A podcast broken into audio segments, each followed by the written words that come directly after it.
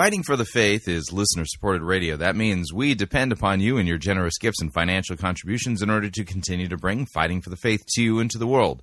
If you don't already support us, you can do so by visiting our website, fightingforthefaith.com.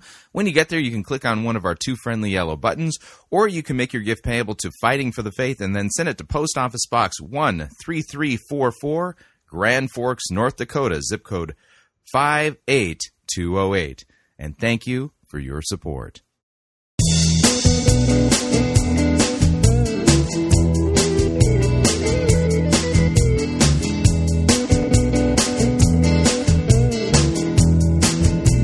It's time for another edition of Fighting for the Faith. Thursday, June 14th, 2018.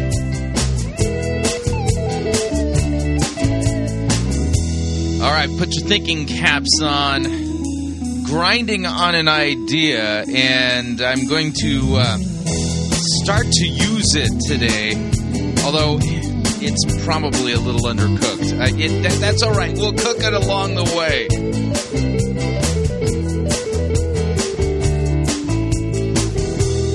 Thank you for tuning in. You're listening to Fighting for the Faith. My name is Chris Rosebrough. I am your servant in Jesus Christ, and this is the program that dishes up a daily dose of biblical discernment, the goal of which help you to think biblically, help you to think critically, and help you to slow down, stop, open up your Bible, and compare. Compare what people are saying in the name of God to the Word of God. Sadly, there, there is just no shortage of crazy things being said out there. And we take the time to open up God's Word to compare and contrast what the most popular pastors, preachers, teachers, conference speakers, self proclaimed prophets, prophetesses, self appointed apostles, and apostolettes, and those generally put forward by the evangelical industrial complex as those whom we need to be listening to, whose books apparently uh, we need to be buying, and whose small group curricula we should be studying instead of the Word of God. Yeah, weird how that works. Over and again, we demonstrate that the steady diet of doctrine that is put forward by these people, it's far from biblical, far from what God's word says. It's completely bonkers and and it's just really weird. And so when we do the comparative work, and th- this is kind of where I'm going to start to deviate from the normal uh, fighting for the faith template, if you would, when you listen to this, what we often do is we're comparing how they're using God's word. But one of the things I've noticed over the past couple of years is that uh, these false teachers are using God's word less and less and less and less. And of course, when they handle the biblical text, it's abysmal. It's it's not done right at all. But one of the things I've come to identify is that these guys are doing something very similar to what the um, serpent did in the garden. And what he did in the garden was use a false narrative and these narratives these themselves are where the lies are and how people kind of get off track and uh, and so today's going to be one of these think along with me episodes. I do these from time to time, but I, am grinding on a few things. Uh, there's a book I've been reading, actually several books I've been reading that have kind of opened my eyes to how this works. And if if any of you are familiar uh, with the Canadian uh, psychologist uh, uh, Jordan Peterson. He, this is an f- interesting fellow because he, this is a guy who makes no bones about the fact that he's an atheist, but somehow has found value, and, and I mean this value, it, like like you can't get rid of it kind of value. It's indispensable kind of value in the biblical narratives. And so I've been uh, reading his maps of meaning and things like this, and it's got me thinking. It's got me thinking uh, along the lines of what narratives are these people, these false teachers, using? And so, uh, one of the things we're going to be doing starting today, and today's our Think Along program, we're, we're going to be examining narratives as well as how they're handling biblical text. I'm not sure how this is going to weave in. And uh, since this is kind of my first foray into really identifying this particular thing, then uh, you know it, it's going to be one of those things. We're going to get better at it as we go. But uh, I, I, said that the serpent used this, and let me explain uh, what I mean by that. Uh, if you're familiar with the uh, the book of Genesis, in the book of Genesis, uh, the the serpent used a narrative against. Adam and Eve, but actually, it's more than against Adam and Eve. It was an interesting narrative that was against God Himself. It was against Christ. And it's very fascinating when you read the Gospel of John and you consider what Jesus says there that when the devil lies, he is speaking from his own character. Uh-huh. And that he was a murderer and a beginning, uh, you know, a murderer and a liar from the beginning. You know, referring back to the Garden of Eden. Uh, but uh, so going back then to the Garden of Eden, uh, there's something very interesting that happens that if you kind of look at it from this point of view, uh, the lies that the devil told uh, were in the form of a narrative. And the devil is actually ridiculously sneaky in, in how he lays out the narrative because it implies certain things and he is basically making him out making himself out to be uh, you know, have information that Adam and Eve do not have, and trying to paint himself as the good guy, if you would. And let's take a look at it. Genesis chapter 3, verse 1, it says, Now the serpent was more crafty than any other beast of the field that the Lord God had made. He said to the woman, and so he, here's the serpent speaking now to the woman. Eve are the mother of us all, really, in a, in a very real way. I mean, we are all descendants of Adam and Eve. Uh, he said to the woman, Did God really say, You shall not eat of any tree in the garden? Number one, she, uh, the, the devil, if he, he were respectable, and he's not, uh, he would have been talking to Adam. Why? And we learn later that Adam's there the whole time. But uh, so subverting the uh, the creation order that God set up, he's having his conversation with the woman, and the question itself that he asked, did God really say that you shall not eat of any tree that's in the garden? Uh, the devil purposely twisted God's words here, totally mangled them. Uh, and it it gets Eve really off track. It, it's it, she's off balance, if you would. And so the woman said to the serpent, "Well, we may eat of the fruits of the trees that's in the garden, but God said, You shall not eat the fruit that, of the tree that's in the midst of the garden, neither shall you touch it, lest you die." Now, the, the details are fuzzy here because uh, we we learn in Genesis chapter two that you know, God didn't say you can't touch it. He said, "On the day you eat of it, you will surely die." And now here comes the narrative and it's quite fascinating. And the part of the reason why it's fascinating is because this is where everything gets turned upside down, inside out, and the devil, you know, the serpent who who is here to deceive uh, our first parents, is um, is is really using this very subtle and compressed narrative to do a, a lot of work. And uh, so let's uh, take a look then at, at the narrative itself. Here's what he says The serpent said to the woman, You will not surely die, which ends up making God a liar. For God knows when you eat of it, your eyes will be open and you, and you will be like God, knowing good and evil. Now, it's short, it's compressed, but that's a narrative. And it is a false narrative. And and what he is doing is like unmistakable. And and so so the, the statement alleges you know that God lied that God straight up lied to Adam and Eve just did not tell them the truth at all and you know when when the, the, serpent says you will not surely die god lied to you. He's just making idle threats is kind of how the narrative works. That's the implications of what what the serpent said.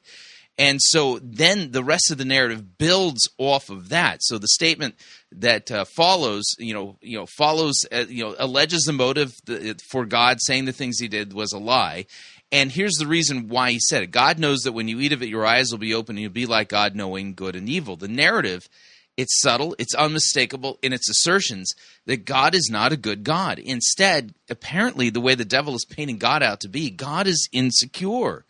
God is jealous. That's the implications of the narrative that the devil is is uh, speaking here. So the serpent, by the way, is projecting here because Jesus had noted you know, in the Gospel of John that when the when the devil speaks, he speaks out of his own character.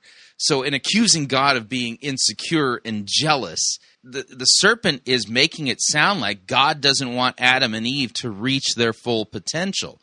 So therefore, God in this narrative is holding Adam and Eve back, and by doing so, God is literally oppressing them and victimizing them. You see, the serpent here in this narrative is presenting himself as a confident liberator, a truthful freedom fighter, and the one who will release them from the oppression of this insecure, jealous, and deceitful and abusive God who is holding them back in this narrative, the serpent alone knows the entire story. In this narrative, the serpent is only trying to help them. The serpent, of course, will be owed a huge debt of, uh, you know, for his advocacy and assistance.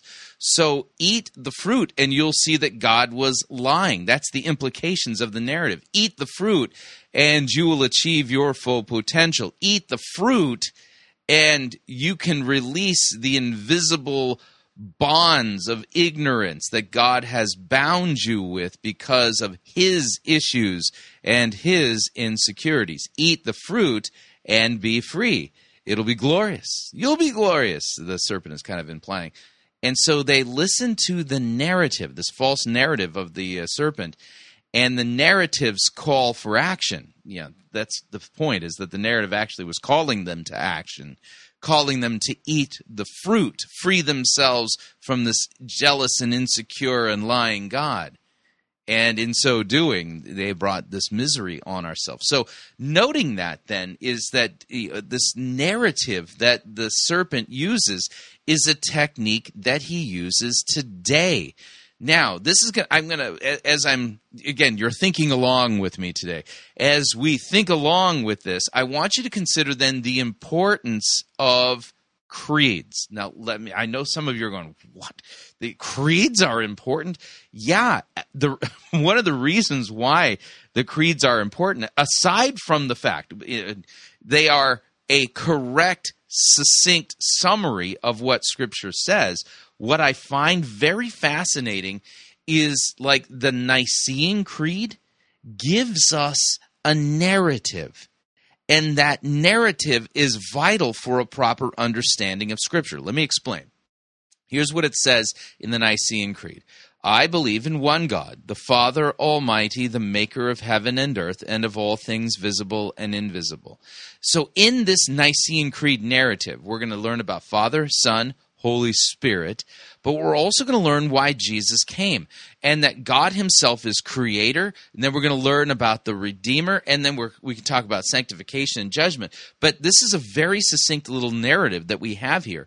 And so, and then second part of this, and in one Lord Jesus Christ, the only begotten Son of God, begotten of His Father before all worlds, God of God, light of light, very God of very God, begotten, not made, being of one substance with the Father, by whom all things were made and then here's the important phrase who for us men and for our salvation came down from heaven. Now, note, uh, the Nicene Creed doesn't explicitly say that humanity fell and that humanity sinned and was in need of a Savior. No, it doesn't explicitly say it.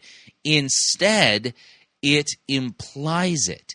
It implies it in the narrative when it says that Jesus Christ, who for us men and for our salvation came down from heaven. And then we get details. He was incarnate by the Holy Spirit of the Virgin Mary. He was made man. He was crucified also, and listen to the words, for us under Pontius Pilate. So the substitutionary atonement of Christ is not explicitly said in so many words, but in saying he was crucified for us and for our salvation, yeah, you, you, get the idea. The narrative itself is telling the story. He was crucified also for us under Pontius Pilate. He suffered, was buried. Third day he rose again, according to the scriptures, ascended into heaven. he and sits at the right hand of of the Father. He will come again to, uh, with, with glory to judge both the living and the dead, whose kingdom will have no end. I believe in the Holy Spirit, the Lord and giver of life, who proceeds from the Father and the Son, who with the Father and the Son together is worshipped and glorified, who spoke by the prophets. It, you, you get the idea here. Is the Nicene Creed gives us a proper succinct summary of Scripture in its details, but also in a narrative format that helps us rightly understand Scriptures. And so when the prosperity preacher comes along, they give you a different narrative. God wants you to be wealthy. Jesus died to make you rich. In in by rich he means like wealthy, like billionaire here and now. That's the idea. It's a different narrative altogether. The reason why Joel Osteen preaches the way he preaches is because at the core of his theology is a false and demonic narrative. Now, you can take this concept and then apply it to kind of the bigger conflict that's happening here in uh, the United States, and I would even say in Western civil- civilization, as it relates to uh, you know constitutional and republic conservatives. I have to kind of say it that way, um, a, a, as opposed to uh, liberal social justice warriors. Two completely different narratives. Social justice warriors, the narrative that they're putting forward is that if you are a white, straight male, you are part of an oppressive class and an oppressive group of people, and that oppressive group is suppressing and holding down and victimizing uh, different uh, different groups of people, women, minorities, and, and things like that. And their social justice is them rising up and toppling and overthrowing the white, straight males who are oppressing and victimizing as, as kind of like a you know a, a, you know it's a, it's an act of liberation against this. Now uh, Donald Trump I, I don't care what you think about Donald Trump the reality of the situation is is that Donald Trump well the reason why he makes these people crazy is because of his narrative make America great again I, I, again, this is not about politics, but what you can see when you analyze it in that in this view is you have a two completely different and competing narratives. One narrative does not buy into the social justice warrior narrative that straight white men are oppressors and victimizing, you know, women and minorities and LGBTQ people and all this kind of stuff and instead is buying into a narrative that America historically has not been oppressive, but America has been great and has done good in the world and in you know in even within its own country with its citizens. And the social justice warriors buying into their which I would say is a completely skewed false narrative.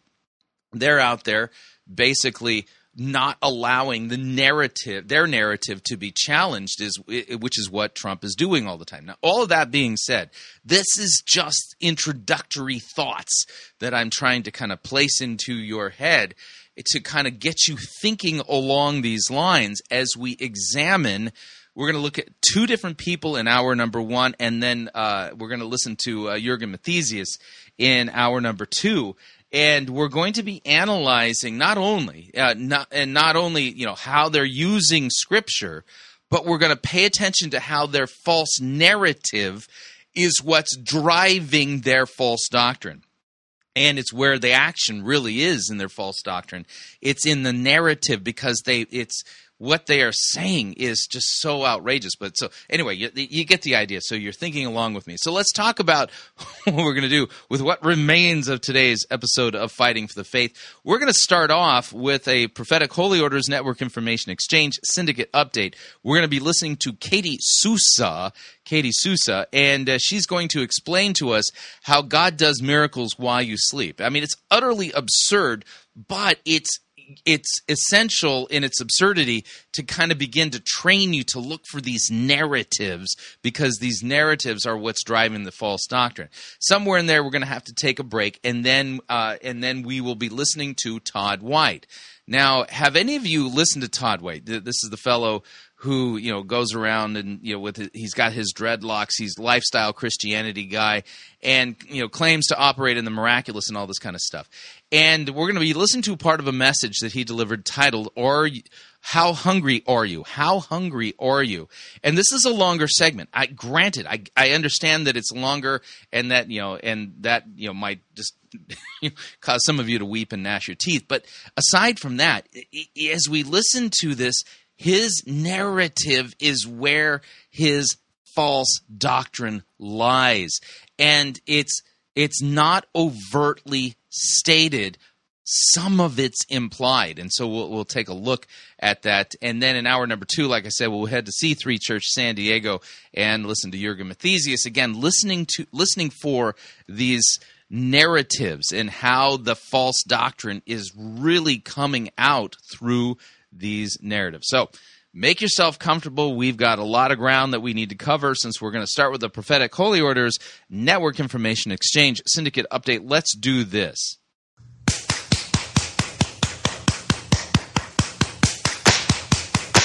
Oh, hallelujah.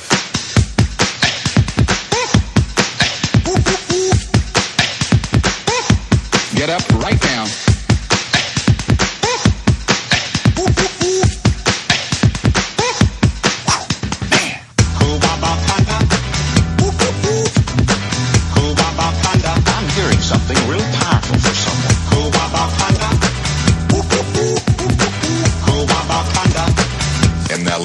This.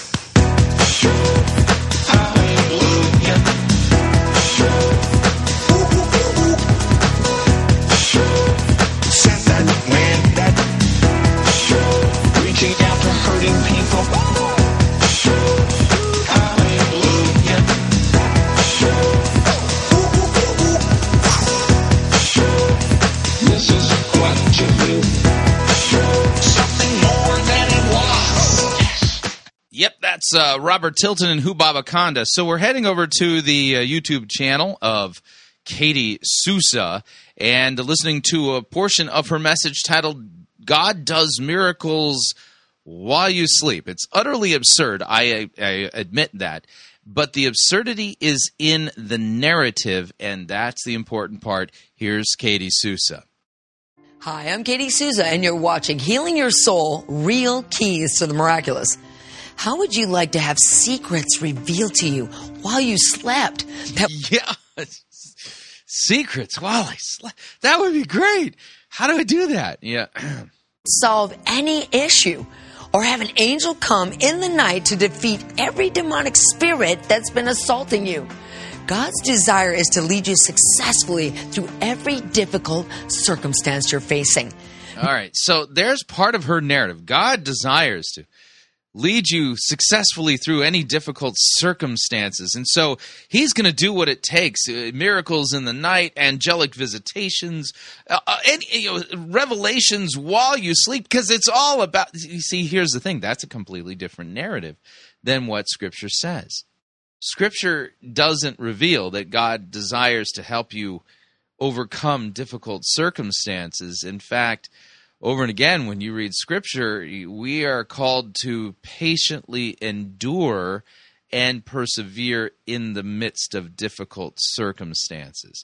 So, what Katie Souza is doing here is kind of painting a narrative that's more akin to what you might see in a video game you know that the you know the the the, the gamer who the, the company that made the video game wants you to succeed. And so they'll they'll do different strategies to kind of give you the information or the power ups or whatever necessary so that you can succeed. But th- this is really a weird narrative. Times he will give you a strategy to solve problems while you're sleeping or even taking a nap. This is part two of our series, Miracles in the Night.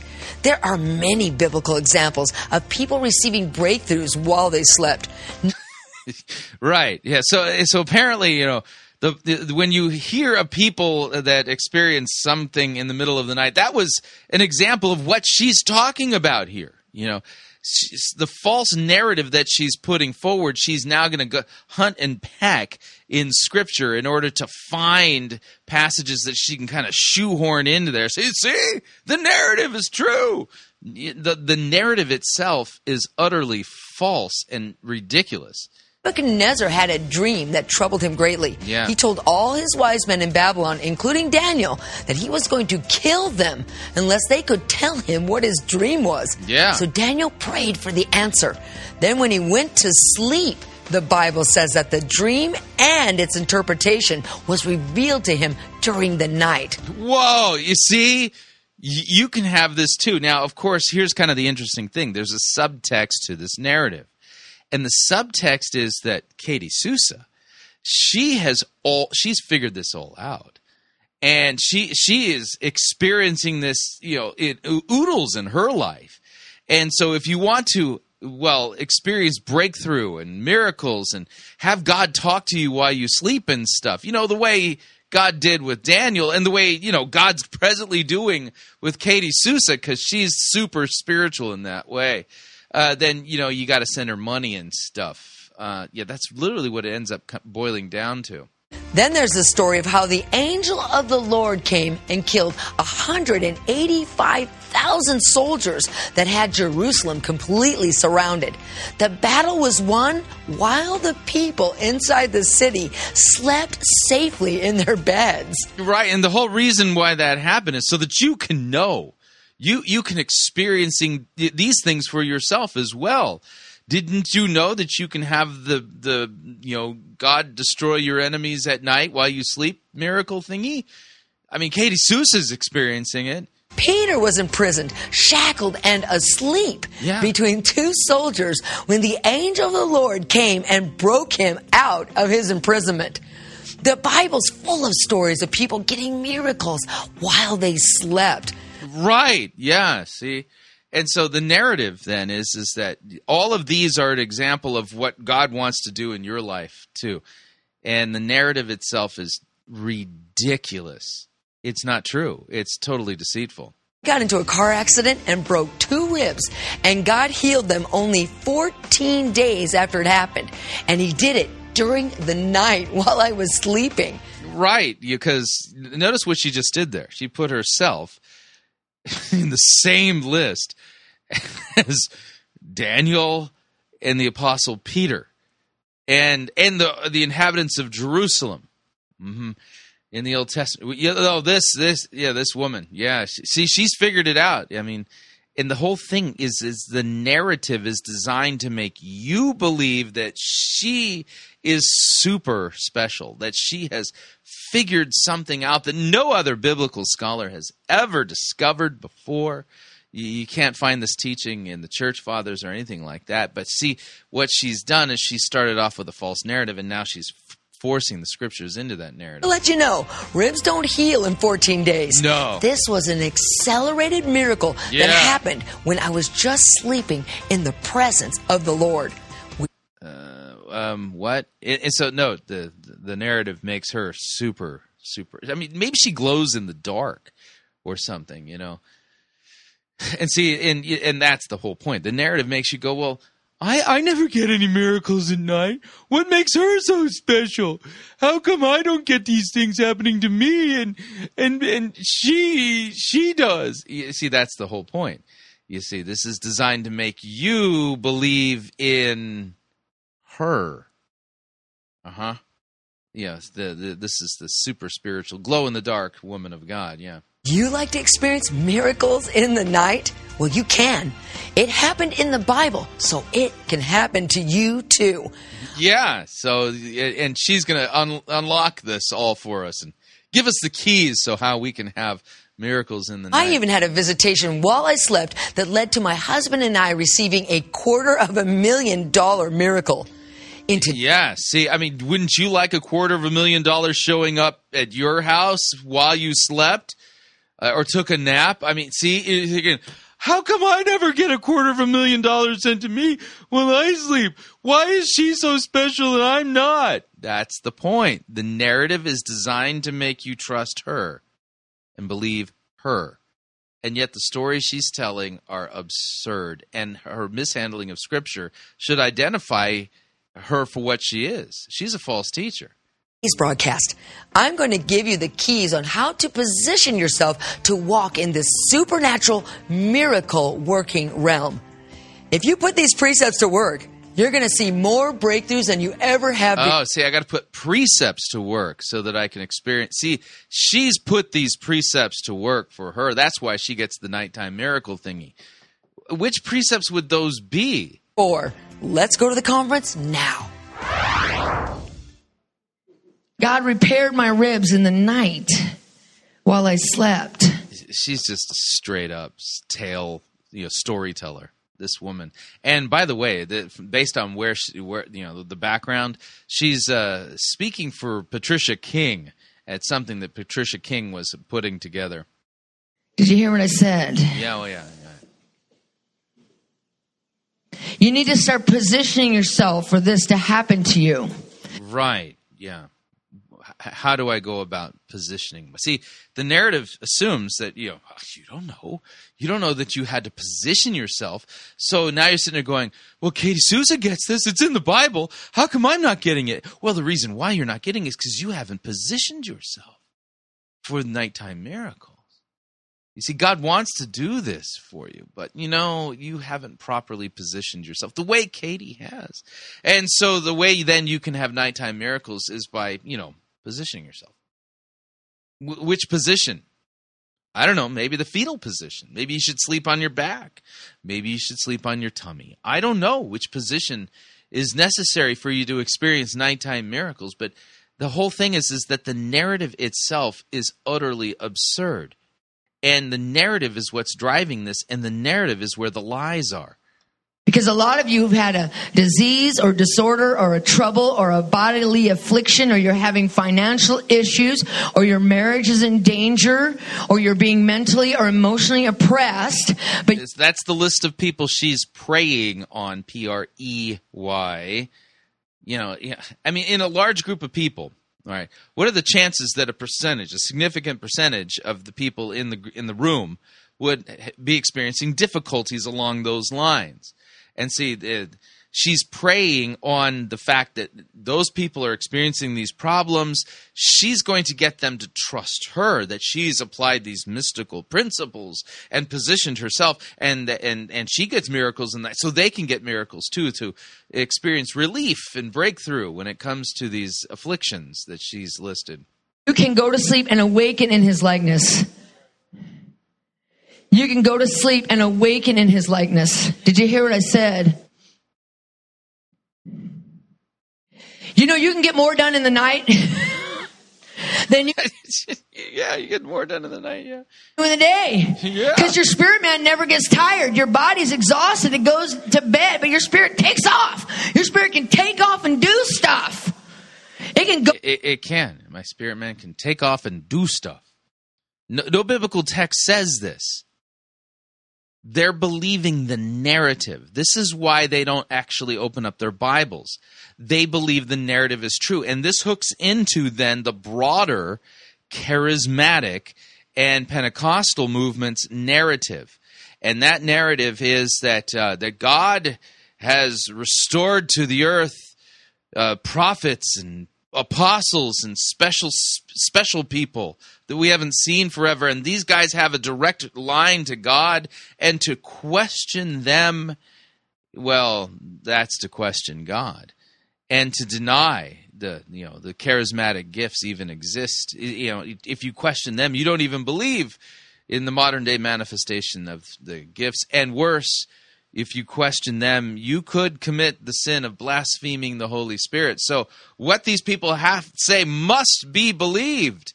It must be spoken because it's because if you don't believe her and you challenge what she's saying and you question the narrative and question the veracity of what she's saying, then what happens is is because it's in the wider context of their false narrative about signs and wonders and all this kind of stuff and the charismatic gifts the whole enterprise would come down. One question strategically asked against the narrative could cause the whole superstructure of the charismatic movement to fall. And that's the truth. places. It can take care of problems. It's in the eternal glory realm. It can travel to help friends and family. It can go get finances and provisions and bring them back. I- Is your spirit man going and getting finances in the middle of the night while you sleep and bringing them back? No scripture says this. Your spirit is always awake. Did you hear what I said? Your spirit is always awake. So it can activate, do things. I mean, I've been taken, literally, not just translated, but transported in the spirit at night while I slept. I can remember once I was struggling with this. This sounds like astral projection, which is a new age practice, not a Christian one. Nowhere in scripture does it teach you, you to, to do this or that you can do this. Sickness and oppression and i mean i had bodily sickness. I had mental and emotional oppression. No matter what i did i couldn't break it. And i finally said god i'm going to go to sleep tonight and i'm going to believe you're going to do something great for me. While i sleep because it's all over the bible. You're going to do something like you did for abraham for me. Cut covenant with me make something exciting happen. And he did. I remember all of a sudden i was taken transported in the spirit to another place. It was this old house, and I knew this house represented somebody in my bloodline that She's just, again, making stuff up. Totally bogus narrative, just storytelling. And to question her is to question the whole charismatic enterprise. And yet, it is so clear that what she's doing is just a mangling of God's word. But again, the, the lies itself, it's all in the narrative. And that's the problem. So, question these narratives. Question the veracity of the person telling these narratives. These narratives are a different narrative than what Scripture teaches because Scripture doesn't teach that God wants you to somehow go and activate your spirit man and send him out to go get provisions and finances while you sleep and stuff. That's a, that's a nonsensical narrative and a bogus story from a woman who clearly is motivated by greed. That's the reason why she's saying these things. And she's taking advantage of the fact that in the charismatic movement, the narrative is, is if you challenge these people, if you question the veracity of their stories, then you are siding with the devil and those who are speaking against the, the gifts of the Spirit, the cessationists, and worse, you may even be guilty of committing the sin of blaspheming the Holy Spirit, which would then, you know, mean you're going to go to hell. But the reality is, is that this is all a false, bogus, stupid. I mean, just like dumb, dumb narrative. And uh, the fact that people are falling for this is plays on their greed and their fear. Very sad indeed. All right, we're up on our first break. If you'd like to email me regarding anything you've heard on this edition or any previous editions of Fighting for the Faith, you can do so. My email address is talkback at fightingforthefaith.com, or you can subscribe on Facebook, facebook.com forward slash Pirate Christian. Follow me on Twitter. My name there at Pirate Christian. When we come back, we're going to be uh, listening to Todd White and debunking his false narrative. It's a very interesting one. Stay tuned. Don't want to miss it. We'll be right back.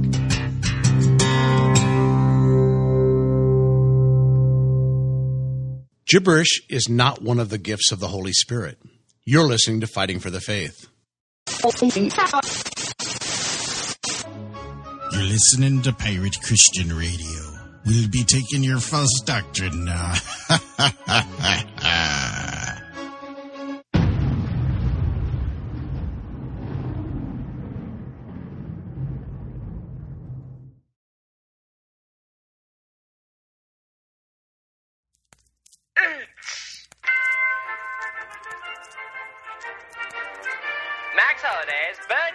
Theater presents Church Day Soleil.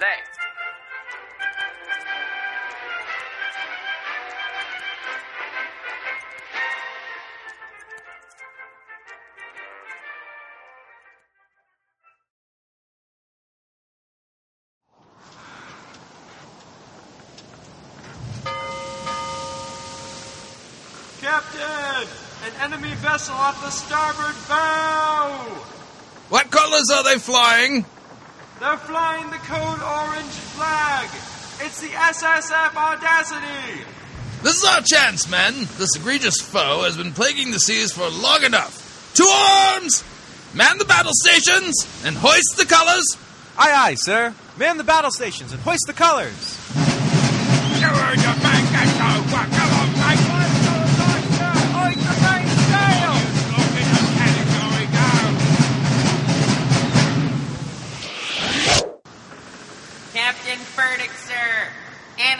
Ship approaching. They're flying the accursed Cairo flag. It's the HMS Alethea. Oh dear, that's bad news. We mustn't let them get the better of us. Call out the praise band drummer and man battle stations. Aye, aye, sir. You heard the man. Get to work. Come on, let's going. The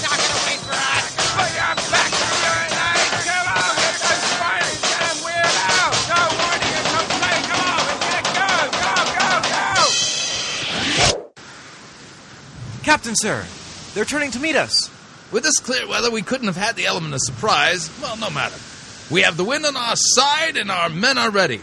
We should be pulling up alongside them any minute now. Give me a status report. Sir, the enemy ship has us outgunned by at least three to one. The gunner's mates are reporting that we're running low on gunpowder and half the crew is suffering from Montezuma's revenge. Never fear, my good man, for it says that with God we shall do valiantly. It is He who will tread down our foes. If you say so, Captain Furtick. They're now within firing range, Captain. Mr. Smithers, send them a. Now, now, hang on, let me do this myself. Send them a warning shot off of their port bow. Fire the cannons, aye, sir!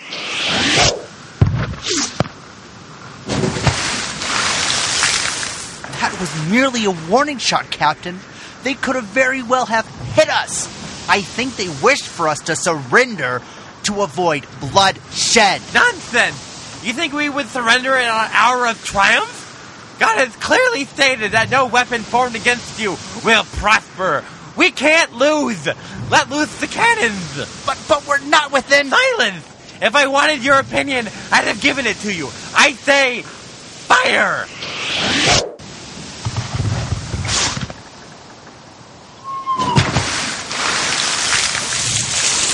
I've never seen a warning shot where they used all their cannons before. The blasted fool shot before he was in range. I can only assume that he means to not surrender. Quickly fire a barrage into their port side while they reload. Aye, aye, sir. Fire the cannons!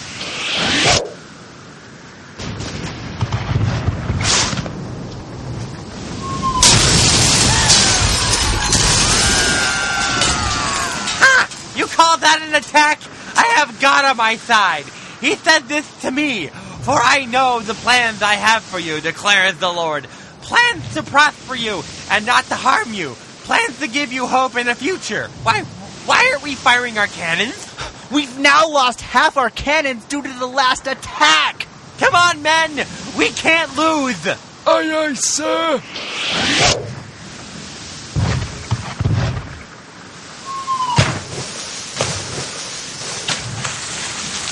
Are they even trying anymore? By all accounts, I believe they are. Let's pull up alongside and see if we can't reason with them. It would be bad form to slaughter them without mercy.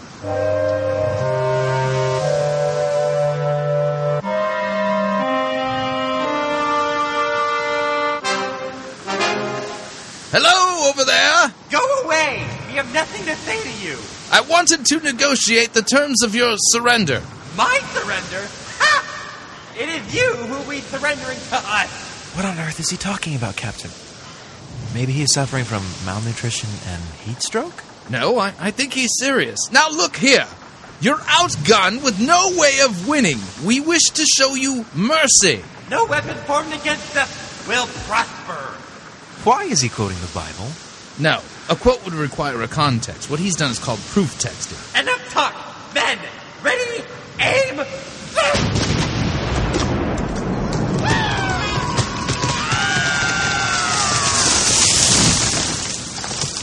What was that? I couldn't hear you over the sound of your mass being demolished. But, but, eh, no! In all these things, we are more than conquerors through Him who loved us. Oh, would you look at that? Your rudder is gone too. it'll be a little difficult for you to sail without it, don't you think? I have come that they may have life and have it abundantly. Is it me? Or is your ship now sinking? Nah, maybe it is me. The God of peace will soon crush Satan under your feet. The grace of our Lord Jesus Christ be with you. If it's all the same to you, I think we've lost this fight. I surrender. Geronimo! Take me with you. I can't take another minute with this lunatic. Stop it! Stop it right now! All of you come back. We, we, we can't lose. We have God on our side. We shall prevail. We will. Well, that was surprisingly easy. Makes me wonder how they were even viewed as a threat in the first place. Most inept sailors to ever sail the seven seas.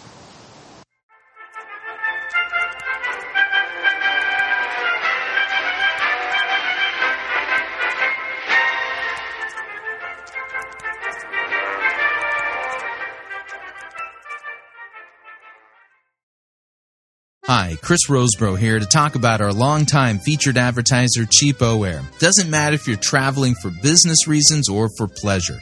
Doesn't matter if you're traveling within the United States or abroad. Cheapo Air is the place for you to save literally hundreds of dollars on your airfare, hotel rooms, and rental cars. Visit our website, fightingforthefaith.com. On the side of our website, you'll see our ad banners. Look at the ad banner for Cheapo Air and look on it. There's a promo code. Write the promo code down. Click on the ad banner and then book your travel at the Cheapo Air website, and you'll have the opportunity to enter that promo code for additional savings. Again, fightingforthefaith.com. Write down the promo code, click on the ad banner, and save money on your airfare, hotel rooms, and rental cars today.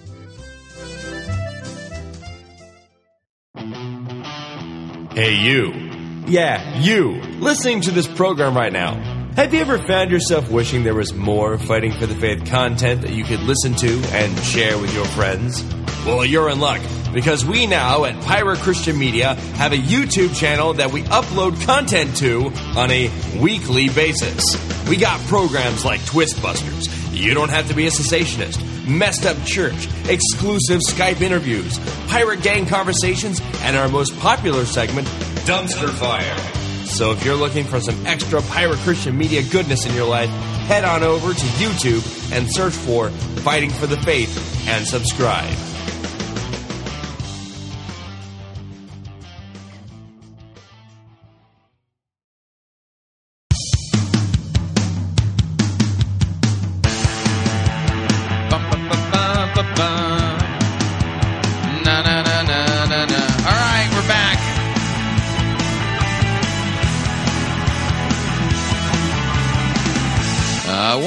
Listening to Fighting for the Faith uh, could cause you to properly identify false narratives, uh, doctrines of demons, if you would.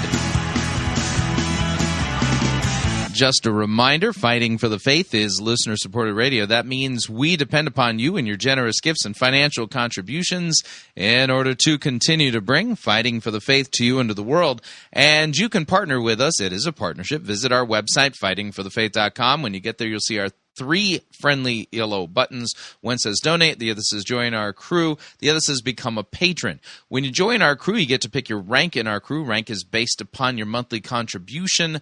Uh, lowest rank is Powder Monkey at $9.95 a month. After that, Gunner's Mate at $24.95 a month. From there, Master Gunner at $49.95 a month, and then Quartermaster $99.95 a month. Joining our crew is a great way to support us. If you'd like to make a one-time contribution, click on the donate button. If you would like to become a patron via Patreon, click on the become a patron button. And of course, if you'd like to make, uh, you know, to support us the traditional way, you can make your gift payable to Fighting for the Faith and then send it to Post Office Box 13344, Grand Forks, North Dakota, zip code 58208. And let me thank you for your support. We truly cannot do what we are doing here without it. All right, let's uh, reset the table. We're going to do another Prophetic Holy Orders Network Information Exchange Syndicate update, this one with Todd White, but let's do this.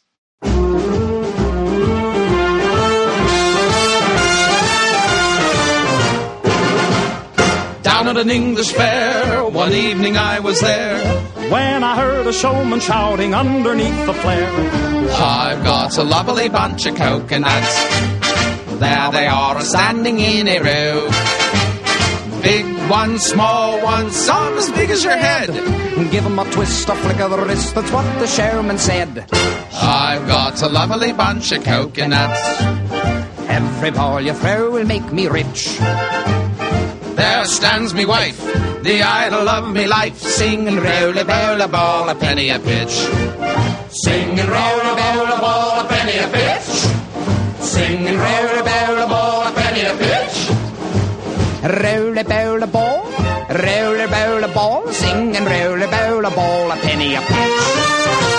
Yeah, that's right. I got a lovely bunch of coconuts. So uh, we're going to be listening to a message delivered by Todd White titled "How Hungry Are You?" Now, Todd White is one of these fellows. He's a little tough to nail down, and the reason why he's he's he's tough to nail down is because you oftentimes people don't consider him in light of the narrative that he is speaking. And so the narrative that we are going to hear Todd White giving is the narrative that says that he has the ability to somehow lead people to the experience that he's experienced which will then lead to the miraculous happening as a normal part of your life. And more importantly though uh, the the miraculous ability to overcome sin in your life and basically walk the earth as in in a way that sounds close to sinless.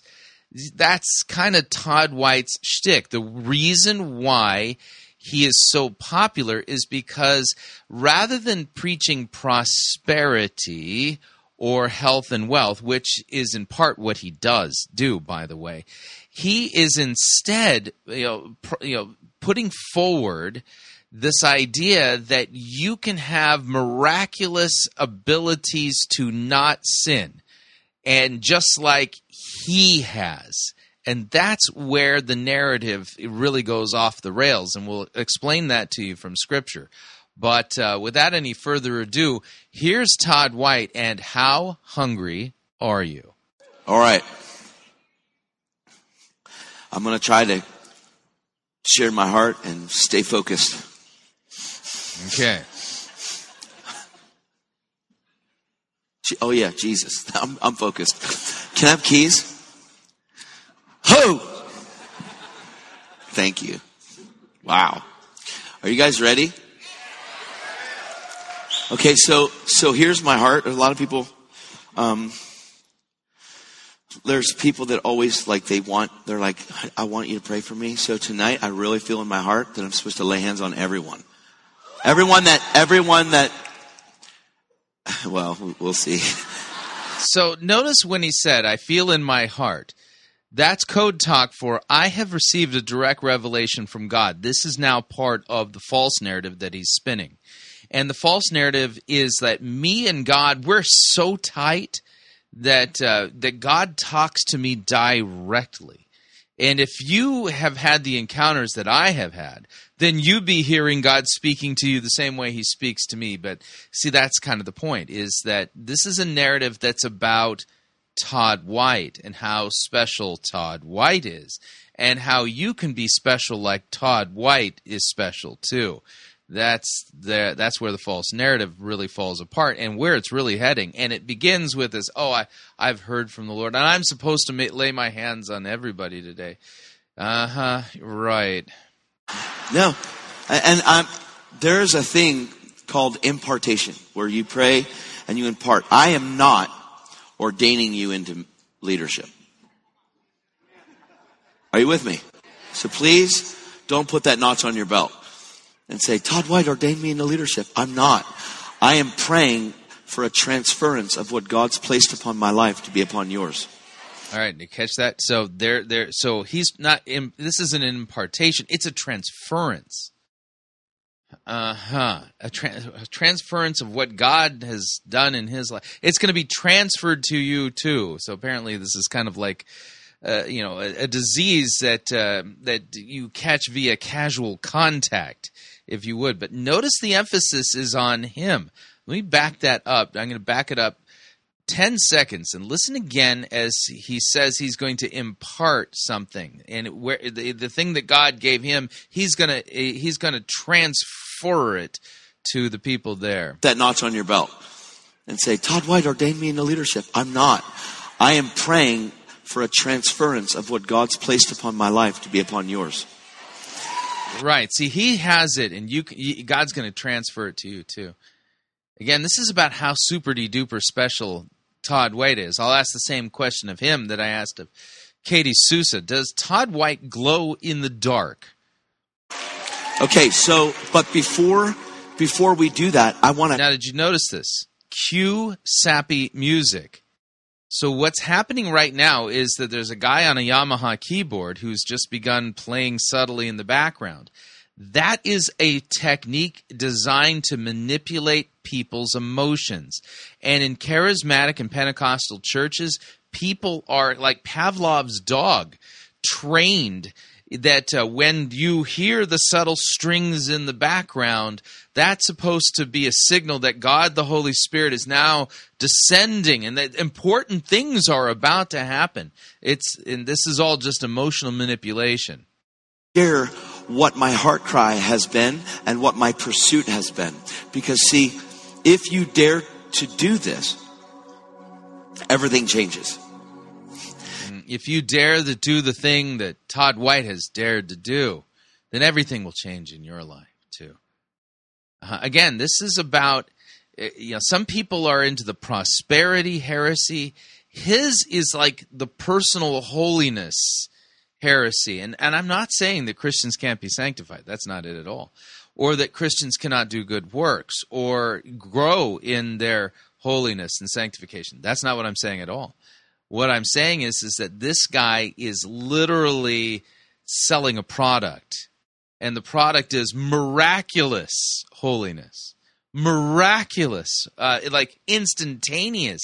What, what what are you struggling with? Is it drugs? Is it alcohol? Is it a sex sexual addiction? Is it name the name the problem. Oh you he's going to transfer this thing to you that he has that will just literally obliterate it in a second uh-huh I am praying for a baptism of the Holy Spirit and fire upon your life. But I'm telling you that yeah, scripture's clear in Ephesians 4. There's one Lord, one faith, one baptism. One, one. What is this baptism he is referring to? It's a different one altogether. It's not a biblical one. my pursuit in this has been the pursuit for the fear of the Lord to be the priority in my life. That is the only thing that will keep you clean. That is the only thing. So he has pursued the fear of the Lord in his life, and this is the thing that's keeping him clean, and it's the only thing that'll keep you clean. Notice he's not preaching repentance and the forgiveness of sins. Uh huh. Now let me read a text for you that will be very helpful here, and it's in uh, First John chapter one. First John chapter one, and here's what it says, uh, starting in verse eight: If we say we have no sin, we deceive ourselves, and the truth is not in us. If we say we have no sin, we deceive ourselves, and the truth is not in us. So the person who comes along and says, I do not sin anymore, I am experiencing sinless righteousness in my life. That person, according to 1 John 1 8, is deceiving themselves, and, and the truth is not in them. They are straight up a liar. Straight up. So if we say we have no sin, we deceive ourselves, the truth is not in us. If we confess our sins, God is faithful and just to forgive us our sins and cleanse us from all unrighteousness. If we say we have not sinned, we make God out to be a liar, and his word is not in us. And this is where Todd White now is going to cross the line because he's saying it but not saying it, putting himself forward as a guy who, well, he you know he he's so devoted so focused so having encounters with god that sin is a thing of the past. Uh-huh. And he can transfer this to you as well apparently. And yet when we compare the narrative to what scripture says we see that the narrative falls woefully short. Will keep you from being hurt by people. That is the only thing that will make you hate the things that God hates and love the things that God loves. And part of what God really, really, I mean, not part, but what God really loves is people. People get messed up and they say mean things and they, they say ridiculous things. They slander, they do whatever, but they're Yeah, the commandment says you shall not bear false witness against your neighbor. That's not a ridiculous or stupid thing. That's called sin. S- sin, S I N. not your war. And if you get offended by that, you're still in the way. I have had this happen since the beginning of my life in Christ. I've had family members that are very So he's the guy who's he- is the guy who's figured it out. He's got the inside track. He can he can transfer this to you, you know. very upset and disagree. I've had my wife that we get married after nine years of hell on earth and we both become Christians and then I believe that God wants to use me and she doesn't. Not in the way that I was seeing it in the Bible. I, I was a heathen. I was as twisted and as whacked as could be. And then in the blink of an eye, God changed my heart. Blink of an eye. But just like that, God changed his heart. Boom, like that. And see, you can have this boom change of heart thing as well, apparently, because he can transfer this to you. and changed me into a different man. I pursued Jesus in my bedroom. I shut off TV. I walked away from everything. Drugs. So this is like a monastery kind of thing. Now I'm going to back this up so you can hear the context of what's coming after this. Jesus in my bedroom. I shut off TV. I walked away from everything. Drugs, pornography, everything. God clipped that stuff off my life. And I saw in my Bible All right. So drugs, pornography, everything, including television. That's just like that. Just gone, gone, gone, gone. And you can have this too. So what he's trafficking in is miraculous, supernatural, instantaneous sanctification and holiness. Uh huh. If we say we have no sin, we deceive ourselves and the truth is not in us. that I was supposed to pursue Jesus when no one was looking. Yeah, by the way, uh, the Lord's Prayer, which for some reason a lot of people challenge whether or not it's a prayer that we should actually pray. Yeah, you should actually pray it. In the Lord's Prayer, which is a daily prayer, mm-hmm, how do I know? Well, it's real simple, okay? It- It's based upon the frequency of how often we as human beings eat. And uh, in the Lord's Prayer, we do not pray for a week's worth of groceries. We do not play, pray for a month's supply of Costco, uh, you know, food buckets or anything like that. No, we pray for what? Daily bread. Give us this day our daily bread, which means you're going to need to pray this again tomorrow. As part of what the Lord taught us as Christians to pray, we pray these words Forgive us our trespasses as we forgive those who trespass against us. It's part of a daily prayer. Todd Todd White here is um, pulling a fast one. He's putting himself forward as a fellow who, oh, just instantly, miraculously, at the blink of an eye, just there it was. God just clipped off all of these terrible sins in his life, pornography and and alcohol and drugs and all these other unholy things, and just in an instant, they were all gone. hmm And he can transfer this encounter to you as well by the laying on of hands. So part of that pursuit and pursuit of Jesus when no one's looking is being in the secret place and pulling away. And in the beginning, my wife didn't understand. I was the guy that used to watch TV all night.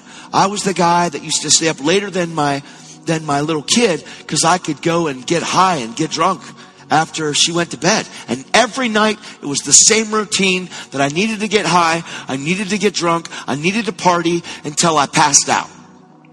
And that was a constant routine. And I was out on coke, all kinds of twisted stuff. But when I got saved, like I got saved from lust, I got saved from from the pornography thing, I got saved from the lust of the world, pursuing the things of the world because it never makes you happy. Like I said, the world, God doesn't mind you having stuff, but He minds that stuff having you. That stuff can't be priority in your life. Your kids can't even be that stuff that's priority in your life. Now, this next part proves that he's a straight up false teacher. What he does with the text from Genesis. Listen in. Abraham had Isaac, and Abraham, none of us understand that. Like, none of us. But, I mean, we understand it in theory, but Abraham was a buck. He was a hundred years old. Like, he was a century old and had a son, and his name was Isaac. Now, at a hundred years old, you're going to really be into the boy that you thought you'd never have. You have an Ishmael, and an Ishmael wasn't the promise. Sarah You, you have an Ishmael. I, I, I haven't had an Ishmael. I don't know what you're talking about. to force the hand of God by saying, "Go into Hagar, and we'll have the we'll have the baby that we need." I mean, we have to fulfill the promise. Who knows that you can't help God fulfill your promise? So notice what you just did. That you can't help God fulfill your promise. That's part of the false narrative. That the, the biblical stories are just about different people who found their purpose or whatever. And so you've got to learn how to find your purpose and your promise and in your promised land and all this kind of nonsense. Uh huh. They tried, and then God said, "Sarah's going to have a baby." And Sarah's, "I'm old. Like God, come on." She laughs. Notice she's he's not reading the biblical text. This is his own summary of it and an absolutely skewed version of it. And God says, "You laughed," and she said, "No, I didn't." And then she lied. She laughed at God and lied about it. Yet God, when you look at the Hebrews book, when you look at her, she's a great woman of faith. Abraham lied too. Abraham told the king that she's my, just say that you're my sister. I mean, it's crazy. And then the king found out that it wasn't just his sister, that she was his wife. And why did you lie to me? I'm like, you, you've, you've condemned all of us. Get out of here. Abraham lied, but he goes down as the father of faith. And God's book is different than our book. He's really amazing, way more amazing than we think or than we know. But when Isaac is concerned, Isaac took first place in Abraham's heart. And God said, You're going to sacrifice your son. Now, no biblical text anywhere in Genesis says that that Isaac took first place in Abraham's heart. Therefore, God commanded Abraham to sacrifice Isaac. He just made that up. It's not in the text. It's not there at all. In fact, the um, the only reason why we're given in Scripture is that God tested Abraham's faith. Faith. It doesn't say that that God was somehow saying, you know what, I'm I'm sick and tired of, of Isaac taking a first place in your life over me, so I'm going to have you go and sacrifice him to me. Yeah, no text says that. So now he's twisted the story of Abraham in order to make it fit his narrative. And Todd White's narrative is about Todd White and how holy he is and how he glows in the dark and how he never, never, never, never sins anymore.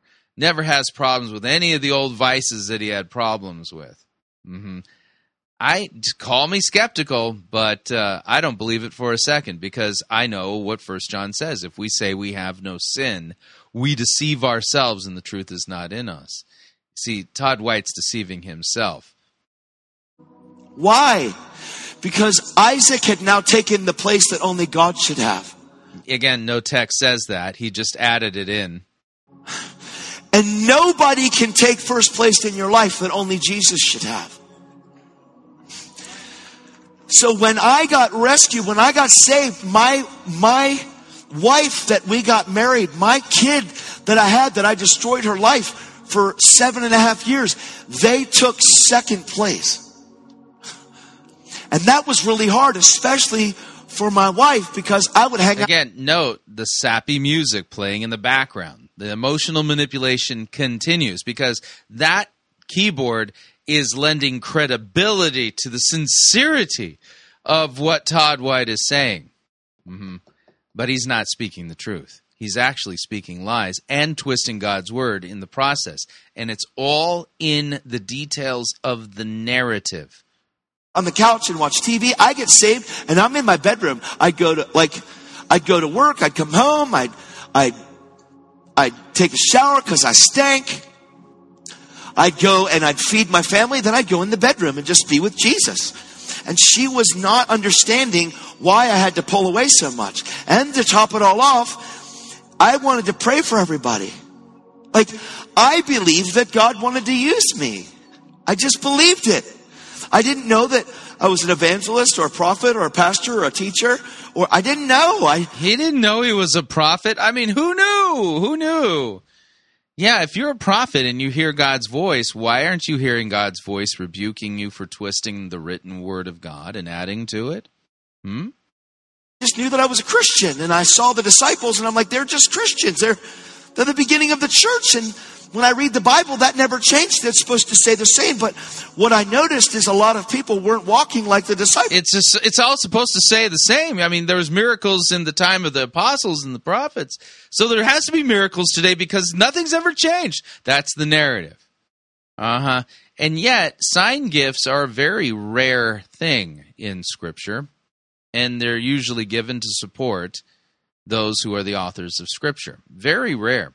Very rare in the Bible. And I was like, well, I, I'm going to, regardless of who comes with me. And no one would come with me. But I'm like, I'm going after this with everything I am. It doesn't matter. I was lost. Now I'm found. Like, I mean, it's that simple. I was completely lost and then I got completely found. I was completely dark. You were too. People are like, well, you're lucky. You have an amazing testimony. I wish I was a drug addict. What is wrong with you? No, you don't. People say, well, you don't get it. I grew up in the church. I have a lot to unlearn. You cannot unlearn anything. The more you try to un- So apparently, we're getting these weird straw man arguments against the things that he's supposedly teaching from churchy people. You know what I mean? So, how is it that this guy who hasn't grown up in the church at all, but was a pagan drug user and stuff, is he's just so radically saved that he doesn't sin anymore? the more you realize you learned way more than you thought you learned when you learned it. And now you have to unlearn it. It's impossible. You cannot unlearn it. God didn't say, be unlearned in the spirit of your mind. God didn't say, don't be conformed to this world, but be unlearned. So that you. So he takes the straw man argument and then brings it into the scriptures, which is part of the technique of this false narrative, which is nonsense.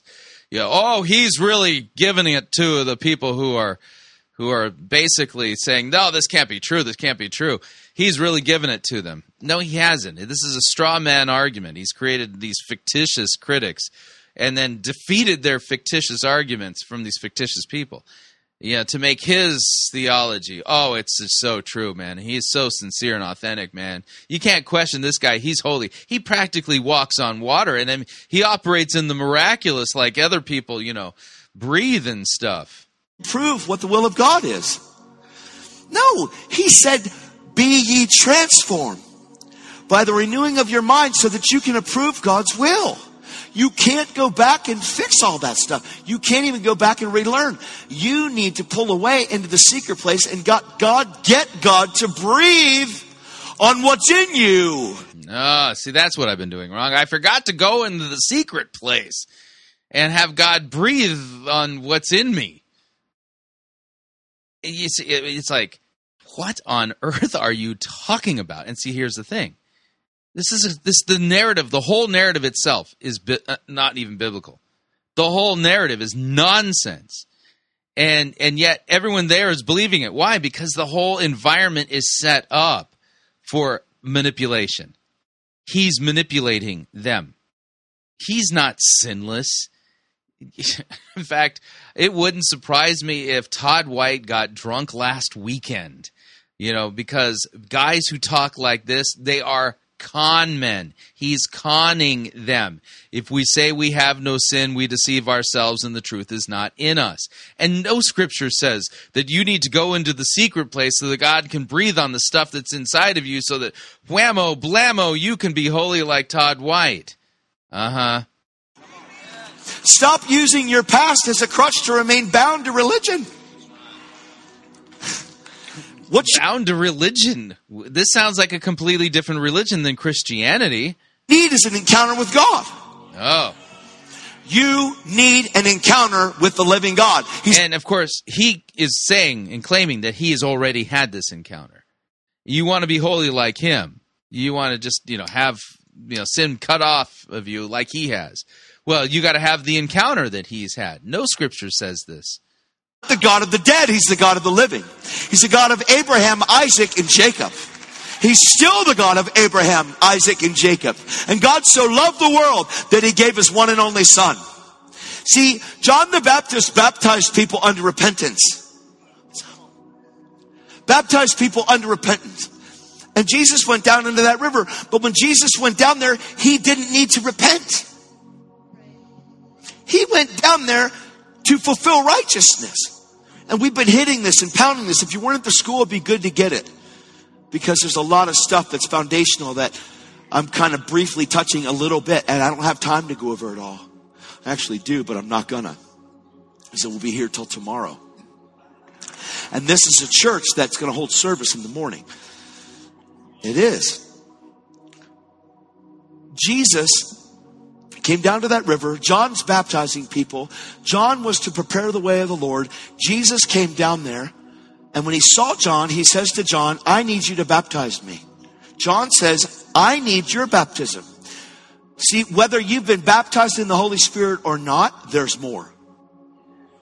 Oh, the disciples were baptized in the Holy Spirit on the day. More what? More what exactly? Pentecost. And they went into the house. They were in there like, Lord, look upon their threats and grant to your servants boldness. Grant to your service, your servants, that with all boldness they might preach your word, you confirming with miracles and signs following in the name of your holy servant Jesus Christ. And they had a one house earthquake. I promise you that that one house. Yeah, that's not an example. Oh, there's so much more. Yeah, yeah, more like in the sense where you can be like sinless and perform miracles daily in your life, like Todd White does. We'll talk about that in a minute. Uh, again, apologize for the length, but it's necessary as we listen to this narrative. This narrative is about Todd White. This narrative isn't about Jesus Christ and what he has done for you. People are not actually being called to repent of their sins and to believe and trust that Jesus Christ has bled and died for them, and then bear fruit in keeping with repentance, which is what Scripture teaches us. This is a totally different sanctification altogether. This is miraculous, spontaneous, via encounter, God breathing on you in the holy place, and you can be sinless like Todd White sanctification, the you know the super miraculous, instantaneous kind. And he, you know, of course, he's the example of it. Uh-huh earthquake is still available today. So whether you speak in tongues, whether you've been baptized in the Holy Spirit or not, it's not a one-time affair. The disciples were filled again and again and again and again and again. And if you're not overflowing everywhere you go, then you're not full. Are you overflowing everywhere you go like Todd White does? Again, notice he's been holding himself up as the example. I'm just going to demonstrate something for you. I want to show you. I need a bottle of water. There's another one. Is that sin to mix regular water with Essentia? I'm just kidding. I'm just kidding. Essentia is the best water on the planet, dude. We're like, what is it? It's just water. Okay, now watch. This bottle right here, that had a cap on it. Now, normally, sermon illustrations done right are designed to help illustrate and so people can understand what a biblical text means and says.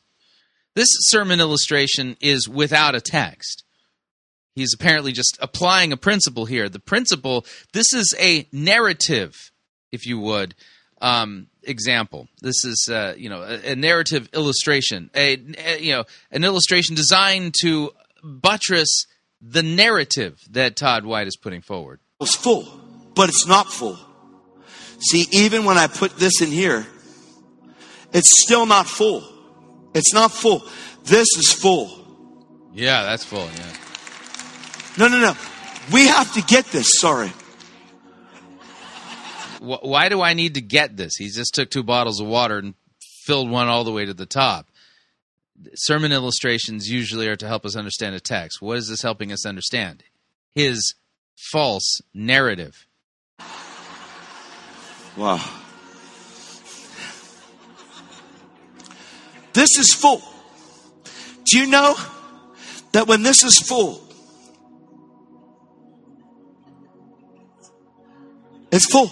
Do you know that when the devil squeezes you, this is what should happen? And he squeezes the water bottle, and out comes the water. See, when the devil squeezes you, this is what should happen. Wh- Which biblical text are you helping us understand there, Todd? You're not. You've put forward your own narrative, and this narrative is all about you. It's not about Jesus. And then Jesus just goes like this again. Yeah, Jesus will fill you back up, apparently.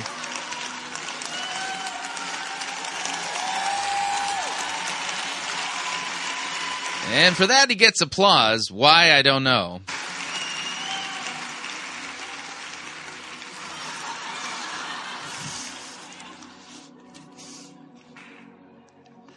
See, when we squeeze an orange, orange juice comes out. And we squeeze an apple, apple juice comes out.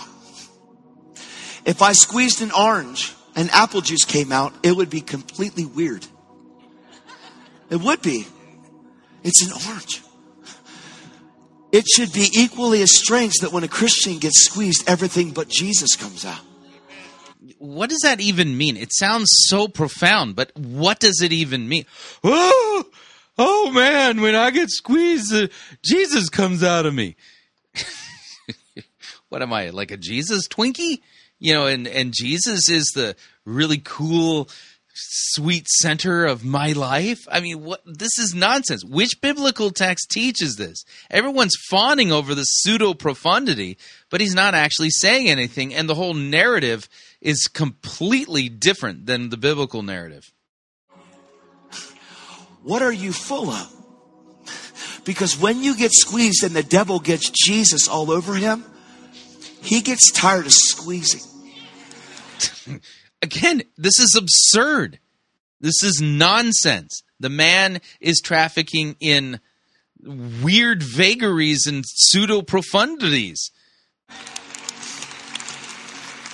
We have to have an encounter with the living God. And there it is again. We have to have this encounter. Have you had this encounter yet? If you haven't had the encounter, well, you know, Todd White's had the encounter, and and and see, he doesn't even sin anymore. Uh huh. So you got to have the encounter too. If you if you want to be sinless and and radical, you know, and experience lifestyle Christianity, you know, the way Todd White experiences. Have you had this encounter yet? You have to encounter him. It's not about feelings.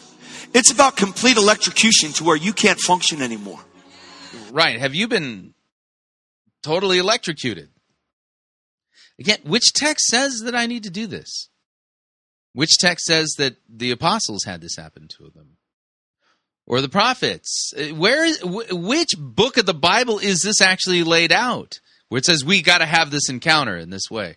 It's, it's about you being touched with God in such a way that you can never be normal in this world again. It's about you being a peculiar people. It's about you being holy and set apart. It's about you being like Todd White, holy, set apart, you know, and peculiar, and you know, just totally sold out and sinless. so heavenly minded that you're absolutely earthly incredible. It's about the fire of heaven being upon your life in such a way to where you are burning up so that people don't have to burn for eternity. It's about with it's about you. So it's all about you. It's about you. It's about you. He keeps saying it's about you. That's the problem. The Bible's about Jesus and what he's done for you. The theology, the narrative that Todd White is putting forward is all about him and vicariously also about you because you can be like him. Not being satisfied when it comes to hunger, but it's about you being content About you. About you. About you. who God has created you to be. Because godly contentment is great gain. That means that I know who God created me to be. I know who my father is. I know, Abba, Father, Daddy God. I know that that's my heart cry Yeah, it's kind of NAR talk. every day. But I can only, I can only hunger for something that's available. God wouldn't want me to hunger and thirst unless it was available to me. Uh, again, which biblical text says this? So he, you know, God wouldn't allow me to hunger and thirst if it wasn't available. What uh, are you talking about? There is this unquenchable hunger inside of me. Listen to me. Right, it's inside of him. It's all about him. The narrative is about you being like Todd White. I need to see every deaf person healed. I need to see every blind person see. I need to see cancer healed every time. I need to see limbs grow back on people. I need Yeah, and let me give you an example of. I need to see limbs grow back on people. Um, let me uh, show you a video. This needs to go, man. And uh, in this video, Todd White uh, it does a, a leg lengthening um, shtick. Yeah, that- I, let's let's just put it that way. He's telling uh, Patricia King in this in this bit, you know, about how oh this can't even be explained by science and stuff. Let's Todd White healing on the streets is the name of the video. You can find it on YouTube. Check out the quality of the miracles done here by Todd White on the street. Here we go. This is awesome because I knew she had a leg that was shorter. I said, Now I'm going to pray for you, and Jesus is going to grow your leg out, and then I want you to scientifically explain what's going to happen next. Now I want you guys to come and watch because this will be so good. You want to stand right up here. Okay, here's what you sit there. This is a parlor trick. By the way, uh, you know this. there's been guys who've debunked this so easily; it's ridiculous. But basically, the way it's done is you just kind of slip the shoe, one shoe out a little farther than the other, and you know off the heel, and then you push it back, and it, it creates the appearance that ah, a leg is being lengthened. Watch Here's this. what I want you to do. I want you to give me your sho- your feet. nope, you don't have to take off. Nope. Okay, okay. So here's what I know. I know what I hear in my heart, and I'm hearing that one of your legs is shorter than the other by a sig- Oh yeah, he heard this in his heart. Yeah, right. significant amount, and you already knew that, right?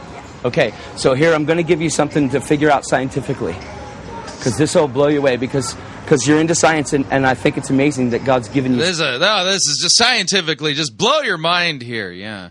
such an amazing mind. It's good, but right now God's going to grow your leg out, because I'm going to command your bones to grow, and your ligaments and your tendons, and your back's going to be healed, and your leg's going to grow out.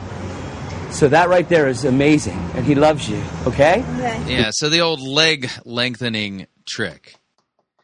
Yeah, with uh, down below, or, actually in the com- in the description of this episode of Fighting for the Faith, we will put a link up to uh, a uh, program that was done by a magician where they show how all of these tricks are done. This isn't a miracle, and this is the kind of stuff that Todd White traffics in. If he i i have an unquenchable desire to see all the dead raised. How many dead have he, has he raised how many people can legitimately say that they no longer have stage four cancer because of Todd White? Or how many people can say that their legs have grown, you know, because of Todd White? And I have the medical proof for it. The guy is a con man. He's trafficking in miraculous, instantaneous sanctification and winding himself up into the overall charismatic uh, narrative about modern day signs and wonders and stuff like that. And so, if we, I mean, uh, yeah, cancer's gone, you know, and people are healed of this, then I can be healed of all of my uh, previous vices and walk purely before God. see dead people raised. I need to see poor people have the gospel preached to them. And I'm not going to settle for anything less than what the gospel says is possible. Yeah, he's so brave. He's not going to settle. So I think you get the idea. You know, what we're dealing with here is a completely false narrative. And he twists the scriptures in order to force them to fit into his false narrative. And he's not preaching Christ, he's preaching himself. And the product that he's selling is instantaneous, miraculous sanctification and holiness and release from whatever sins you are having a problem with. And yet, he's, again, it just wouldn't surprise me if you scratch the surface of this fellow and find that this whole holiness facade that he's putting forward isn't even real. And the reason for it is simple because I can tell you right now, based on what I've heard him say and what Scripture says, two totally different things. If we say we have no sin, we deceive ourselves. So this man is self deceived and he is deceiving. And uh, this is a fellow that if you have a friend of yours who is saying, Oh, you got to come with me and listen to Todd White, you need to sit him down and say, This guy's a con man. This guy is in the same camp as the prosperity heretics. He's not he's not though trafficking in prosperity. He's holding himself up as the example of the guy who no longer sins, the guy who's miraculously been set free and is 100% fully devoted to Jesus and stuff. And yet, if he were, why does he twist God's word so badly? Why does he have to use manipulation techniques? Why is it that when you YouTube, you know, look on YouTube and look for him out on the streets performing miracles that over and again they're not real miraculous signs and wonders, but just magicians' parlor tricks and stuff like that. The guy is as phony as a $3 bill. He's selling sanctification snake oil, and of course, he's the one who can prove by his you know his, his testimony that you know the product he's selling is it works because he's the one who's proof that it works. No, he's not telling the truth. Pay attention to scripture. It points to Jesus, not Todd White, and not to you. All right, we're up on our second break. Apologize for how long this episode is. It's just how these think along episodes go. If you'd like to email me regarding anything you've heard on this edition or any previous editions of Fighting for the Faith, you can do so. My email address is talkback at fightingforthefaith.com or you can subscribe on Facebook, facebook.com forward slash Pirate Christian. Follow me on Twitter, my name there at Pirate Christian. When we come back, Jurgen Matthesius, C3 Church again, kind of thinking along as we kind of examine this narrative thing. Stay tuned, don't want to miss it. We'll be right back.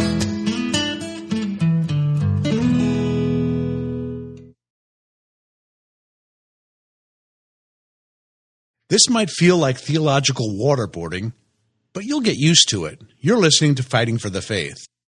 Pirate Christian Radio Theater presents Death of a Salesman. Are ye a salesman?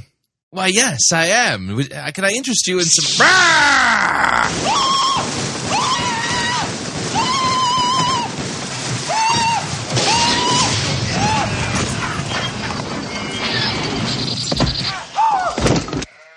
You're listening to Pirate Christian Radio.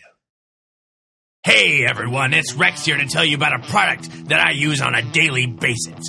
It's Coffee by Gillespie. It's delicious. It's got the caffeine you need to be a functioning member of society, and it's, it's coffee. There's all sorts of different blends to choose from that are themed alongside the church calendar. So not only does it taste insanely good, but it's also liturgical. Somehow. All you have to do is order it online at gillespie.coffee, and it'll arrive at your door in a convenient, resealable bag filled with either whole bean or pre ground coffee. I personally like mine as whole bean because it goes so well with milk. Ah. Now that's what I call a balanced breakfast. So head on over to Gillespie.coffee and get some. That's G I L L E S P I E dot coffee. Rex out.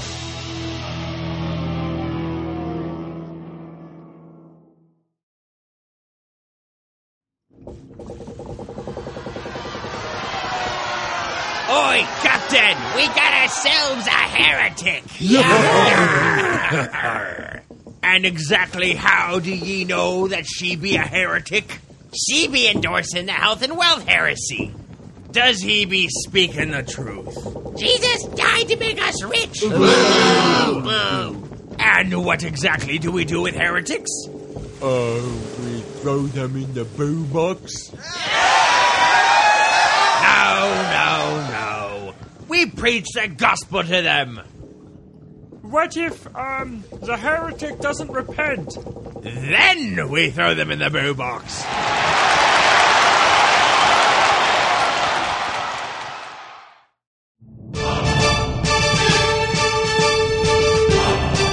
To err is to heretic. To R is to pirate. Get yourself over to www.piratechristianradio.com forward slash Reformanda and purchase yourself a copy of the game Reformanda and join the fight for the faith today.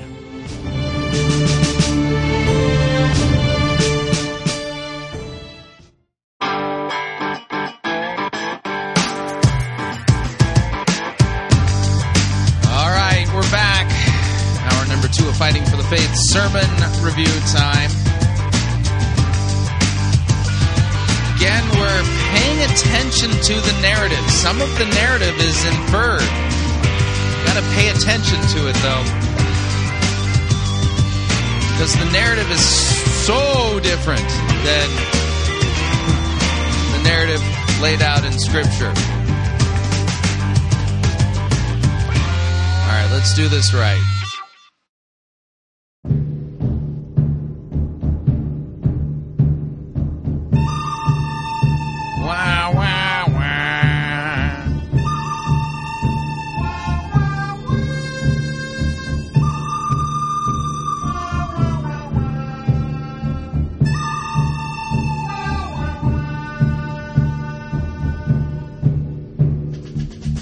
Good, the bad, the ugly. We review it all here at Fighting for the Faith. We're an equal opportunity sermon reviewing service. Today's sermon comes to us via C3 Church, San Diego.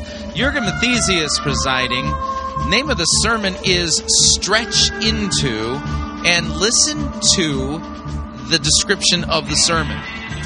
In this life, God wants us to stretch into a new possibility allowing us to experience His best for our lives by changing our way of thinking.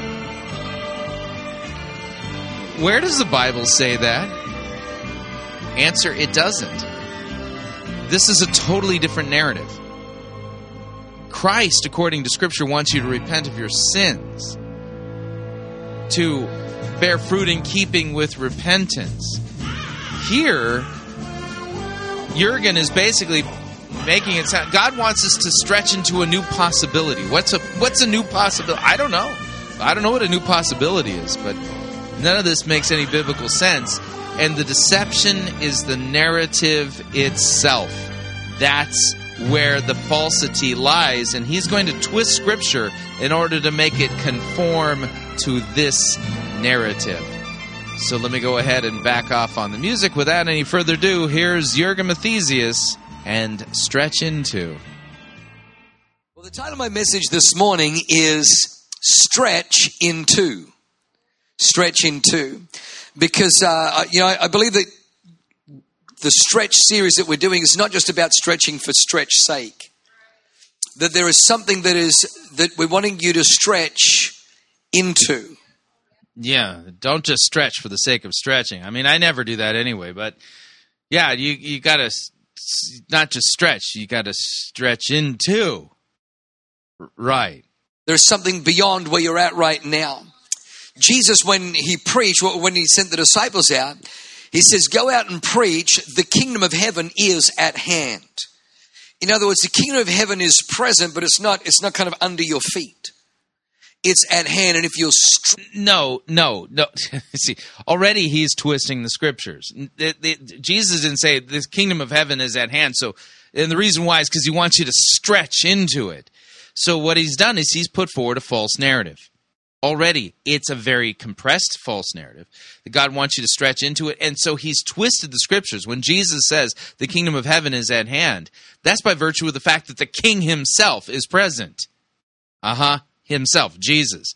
It's not, Jesus didn't say the kingdom of heaven is at hand because I want you to not expect me to just put it in your hand, but I want you to stretch for it.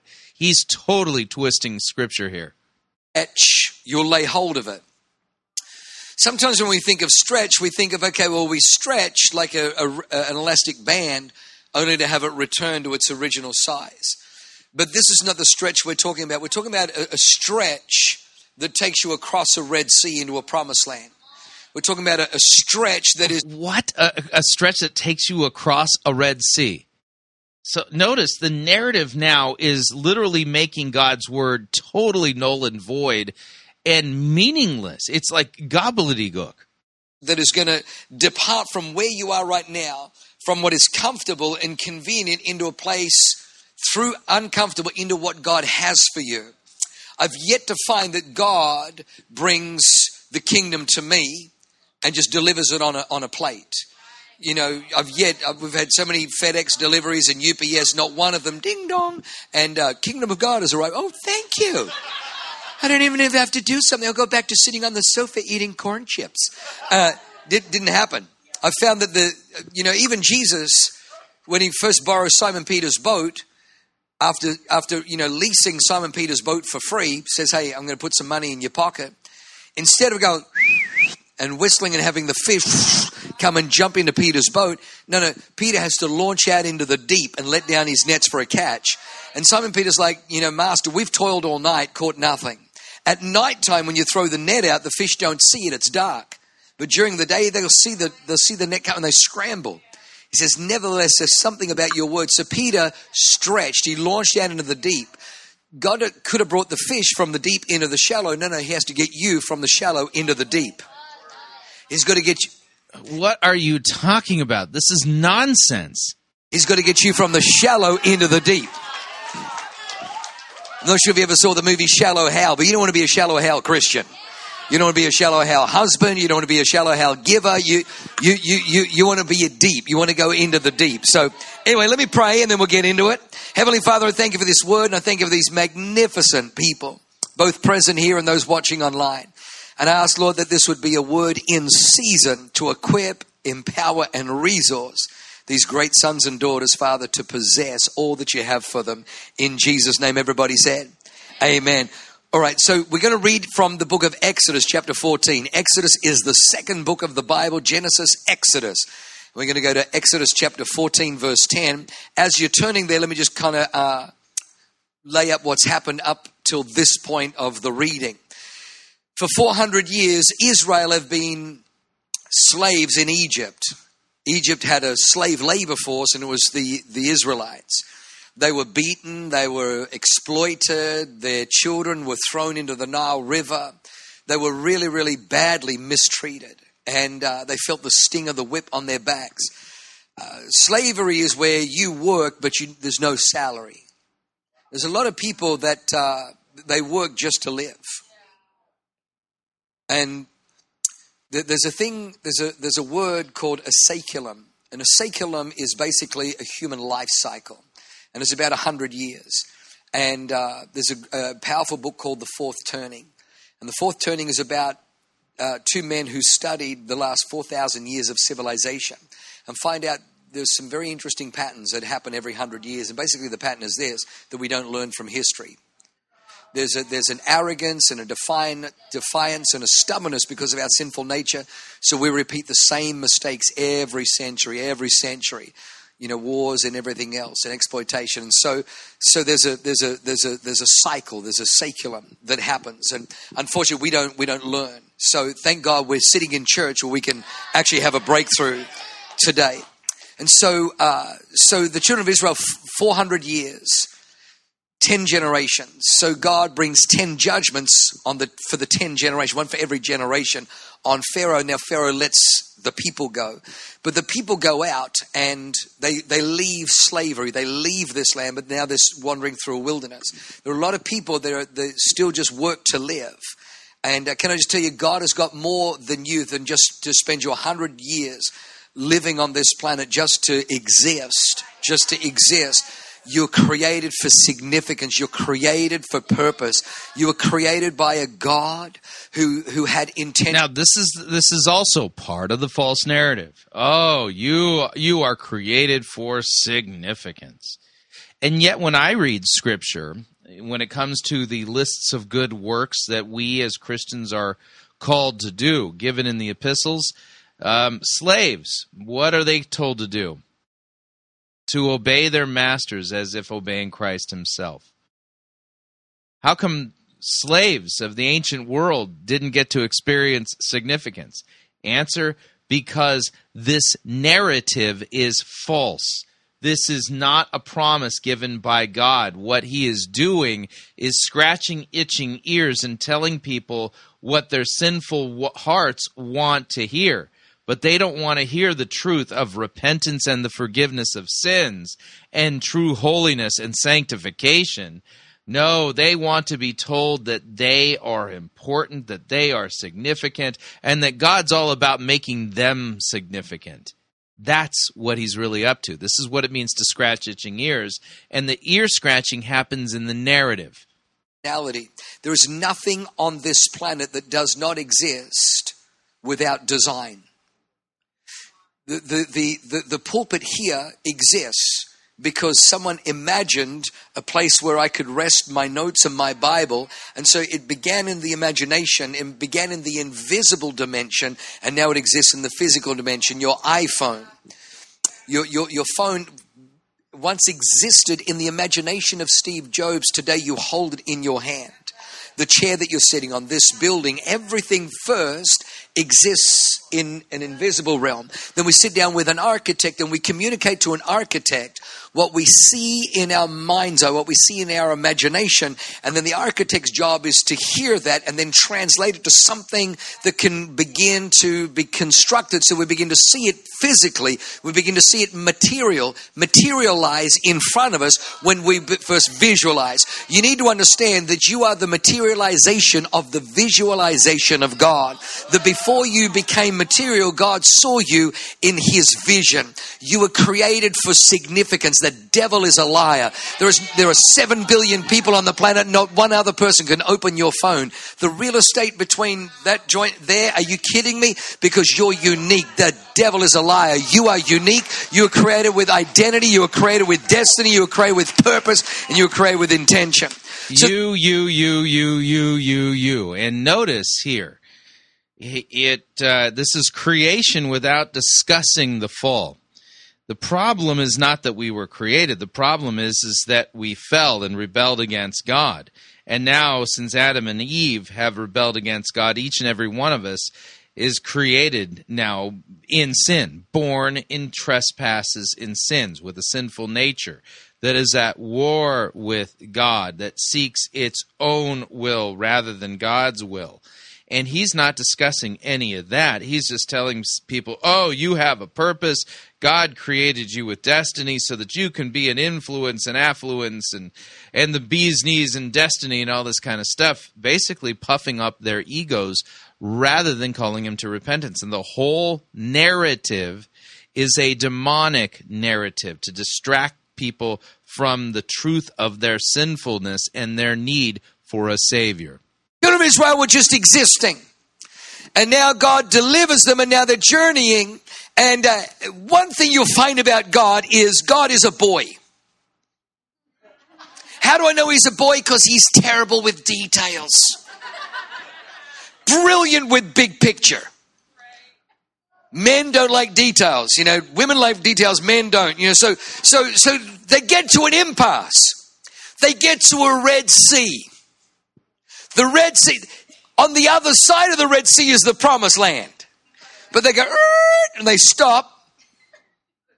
Oh, sugar. This is the Red Sea. They didn't bring, it's not like God says, and bring with thee canoes.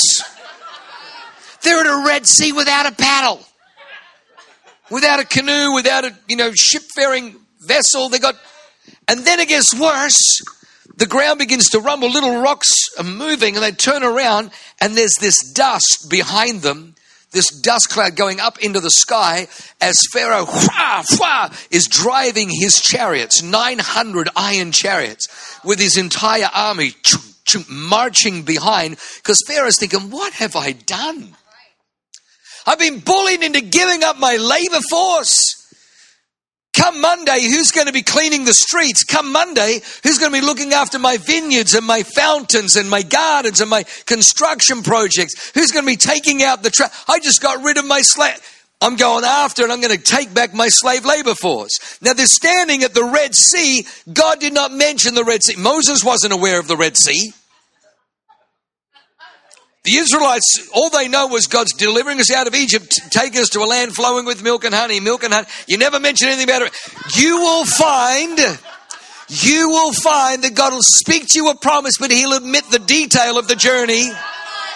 So this is a narrative that basically says, see, the whole purpose of scripture is to show you what to do when God gives you your purpose and you start experiencing uh, bizarre things like, you know, Red Sea moments in your life and stuff. yeah, see, the narrative is all about you rather than about Christ and what he has done for you. You've now become the center of scripture. Listen, the journey isn't because God didn't think it through. The journey isn't because God was completely, oh, don't, Gabriel, I forgot about the Red Sea. Why did I put a sea there? Did I make a red one? It should have stood out. The Red Sea was there, God knew it was there, because the Red Sea would reveal it would reveal the power of God so that they would see that the God who is with them is greater than any adversity, is greater than any enemy, is greater than any fortified structure coming against them. God is going to take you from where you are into what He has for you, but you got to understand you're going to have some Red Sea moments. You're This is utter nonsense. The, by the way, the Red Sea, according to the New Testament, is type and shadow of baptism. Yeah, read First Peter. It is a type and shadow of baptism. That's the purpose of the Red Sea. He's now saying, "Oh, you see, God's going to give you destiny, and you're going to have a life that's important and influential and affluential, and you you have destiny. And oh, now that you have destiny, God's not going to give you all the details, but you're going to have some Red Sea moments. Aren't you important? This is utter narcissistic nonsense. And it's in the narrative. have some challenging times. The challenging times are not the fat lady singing telling you it's over. The challenging times are moments where God is going to forge in you undeniably. God is bigger than a Red Sea. The God is able. The same God who delivered me from the mouth of the lion and from the paw of the bear is the same God who'll take down this Goliath. God is more concerned with building your faith. The Bible says that we, we inherit the kingdom or we possess the promises by faith through patience. So God is, God is at work to build your faith. We don't want God to build our faith. We want Him to fluff our pillow. Can't you just do it, oh God? He's like, no, no, no, I'm going to do it, but through you. Well, what's the lever? What's the mechanism that you're going to, through your faith? Oh, okay. The number one rebuke of Jesus with his disciples was, O ye of little faith, how long shall I be with you? How long shall I bring the boy to me? Jesus' constant rebuke to the disciples was their lack of faith. Even the disciples said, Lord, increase our faith. Lord, increase our faith. And it's interesting, Jesus didn't just say, pull out his magic wand and go, faith be increased. And then all of a sudden, Thomas started, stopped doubting, started believing. Jesus said, if you ha- have faith as a mustard seed, you can say to this mountain. In other words, Jesus is saying the way that you increase your faith is what comes out of your mouth. He says, if you say to this mountain, So the way you increase your faith magically is by your own words. Again, this is not true. All of these little doctrines are designed to support the false narrative that he is spewing. But he's not exegeting any biblical text, especially anyone from Exodus. because we don't say to the mountain, we say about the mountain. Well, Pastor, you know, I can't fulfill my vision bill because my, my mountain. Let me describe to you my mountain. Well, you know, our marriage really isn't good. Let me describe my mountain. Jesus- didn't say, if you speak about the mountain, you'll increase your faith. You increase your faith by speaking to your mountain. You got to speak to anyway. So I'm getting sidetracked. So let me read it. So so they're at the Red Sea. They're at the Red Sea. Verse 10. And when Pharaoh drew near, the children of Israel lifted their eyes, and behold, the Egyptians marched after them. So they were very afraid. Everyone say afraid. So they were very afraid. Can I just say this? That fear, fear is a lens. Fear is a lens that distorts reality. The Bible says that God has not given you or I a spirit of fear. One of the biggest battles that I found is that fear is, is always following me, like a bad smell. Fear is just, it's just there. Faith, I need to activate, I need to try and draw faith, but fear is always, I'm here. I'm like, I know you're here. Will you leave already? And then it pretends to leave, but it just kind of hides, and then I'm still here. I'm like, will you get? But fear, what it wants to do, it wants to close, it wants to cloak your your eyes to give you a distorted view of reality. God has not given you a spirit of fear. So when God, yeah, since when did fear have its own mind and have its own motives? Fear wants to. Fear wants to. What? I know the devil is a being that has a will. I have a will. You could talk about the collective will of the world. But when did fear begin to have its own will and desires and plans and things like that? I'm not familiar with the text that talk about fear as having its own mind. Again, false narrative. God said to me, I want you to buy, you know, Descanso, uh, th- our new building. If I was honest with you, I went and looked at it just because Dr. Matt and Michaela said, Oh, Pastor, you got to look at this building. And that's So God told you to buy that. on everything. And I knew if I didn't look at it, he wouldn't leave me alone. So I thought, oh, you know, greatest way to shut him up, I'll go and look at it. So I'm like, yeah, I'll look at it. And so I drive up there and, uh, and I look at. As soon as I walk on there, God says, I want you to buy it. And I'm like, hang on a minute, God. Uh, every other building we've bought, we've bought because we had the money, we had the deposit. And God says, yeah, this is the first building I've asked you to buy in your 12 years that you don't have the money. I'm like, exactly. We don't have the money. He goes, did you have the money when you moved here? I said, well, no. He goes, yeah, I'm trying to get you back. Notice how the narrative makes, you know, uh, Jurgen, somebody that, well, I mean, that we can only aspire to. I mean, does God talk to you conversationally like he talks to Jurgen? I mean, the, the, I mean, so since God conversationally talks with Jurgen, the narrative then kind of implied is that everything he's saying during the sermon is straight up true because if it weren't, God would be telling him to knock it off, you know? to your first love. I'm trying to get you back to that childlike faith that left everything in Australia and believed me because it's, it's, it's sometimes it's so subtle we don't even realize I shifted my faith from my God shall supply all my needs to well we've got all these resources in the bank now that can supply all our needs and, and we can do whatever the bank tells us and we can do whatever our you know since when did God lose power? Since when did God say, man, I'm poop, you know, just, you guys go on from here. I can't, you know, just leave me here in the desert, you know, and so God's like, so I need you to buy it. You don't have the money for it, but do you still have faith in me? I just want to know, are you still? And so I knew that I had to take that, that step. And so, so fear was there trying to tell me not to do it. But I've made a decision. I ain't going to let fear put a lens over my life to distort reality. Look at the world through the eyes of faith. So anyway, so yeah, you know that that fear thing. I mean, it's so smart. I mean, I had no idea that it even had intelligence, but apparently it does. You know, we're afraid. Watch this. They were afraid. The problem with fear is is not that it alters your perception. The problem with, with fear is that it has a voice. God, nowhere in the Bible does it say, "For God did not give you an emotion of fear." Yeah, that's again. This is just a weird way of approaching the text. Uh, well, it didn't say this, so it, has got to mean this. Which text are you exegeting again, Jurgen? Because I don't think you really are. It doesn't say that. It says, "For God did not give you a spirit." Fear is a spirit. Fear is a spirit that has a voice. All right, man, golly gee. All right. Okay.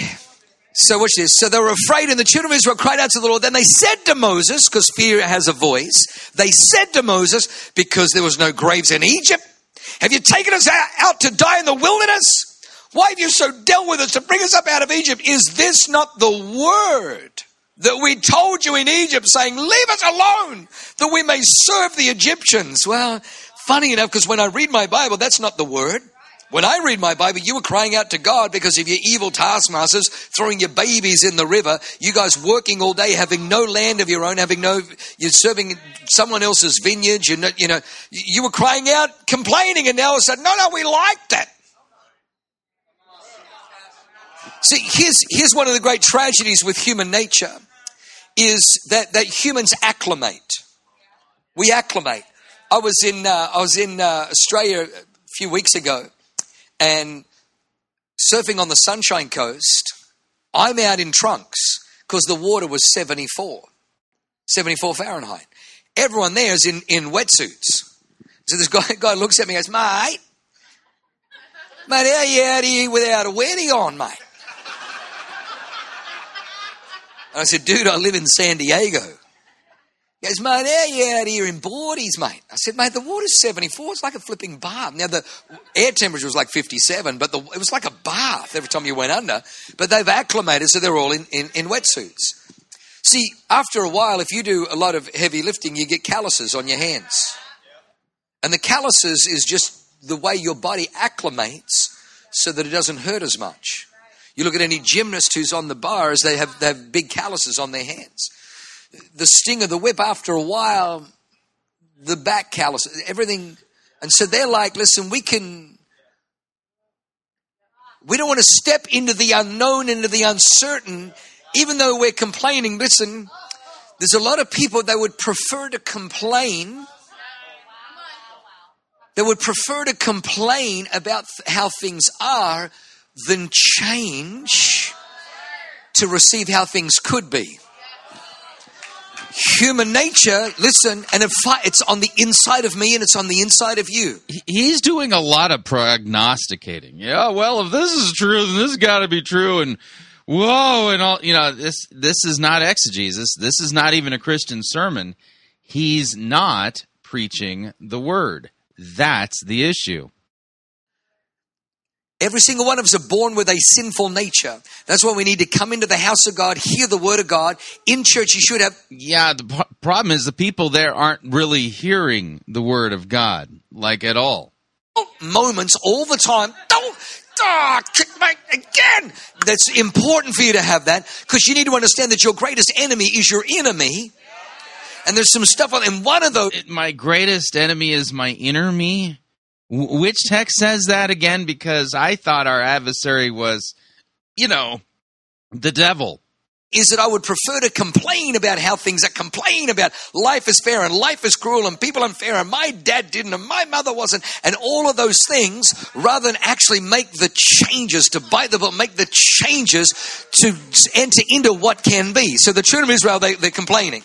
So, so they complain, remember how it was back in Egypt. Is this not the word that we told you in Egypt, saying, Leave us alone that we may serve the Egyptians, for it would have been better for us to serve the Egyptians than we should die in the wilderness. Now, that word there I call pathetic. Pathetic. This is why we need leadership. Because without leadership, you will put on fear, you'll be afraid. Yeah, that's weird. God sent Moses to lead them out of slavery. So God provided the leadership necessary here. Your point isn't even valid based upon just the immediate context of the text. And you'll, you'll understand that fear wants to put a word in your mouth because it is as you say. It is as you say. Death and life is in the power of the tongue, and those who love will eat its fruit. You eat the fruit of the confession of your mouth. And Yeah, th- th- that's a complete twisting of the proverbs. Death and life is in the you know, power of the. You know, no, sorry, that's kind of talking about how you know somebody who makes a living with their words, kind of thing. Look it up in context here. Yeah, he believes in the magic. Uh, name it and claim it and blab it and grab it. Your re- your words create your reality heresy, which is a totally different false narrative. Fortunately, death and life. You need leadership to say mute death, but speak life. Mute death, shut down death, and begin to speak life. Even God, Romans 4:17, even God speaks those things that are not as though they are. The Bible says Abraham, contrary to hope, in hope believed, because he dared to believe that God, he was fully persuaded the God who had promised was faithful and able, not considering the deadness of Sarah's womb or the deadness of his own body, but he counted God as faithful who had promised. He put his faith in the word of God. How do I know he put his faith in the word of God? You know, Pastor, I just think you're, you're just trying to hype up. I don't even know where you're going biblically. Well, let me help you. Moses had a confession. Well, I don't read it in the scripture anywhere. Okay, well, let me take you on a journey. See, Abram, he was Abram before he was Abraham. Abram means exalted father. See, he's in the marketplace and, hi, what's your name? My name's Abram. Oh, exalted father. Uh, exalted father, where are your kids?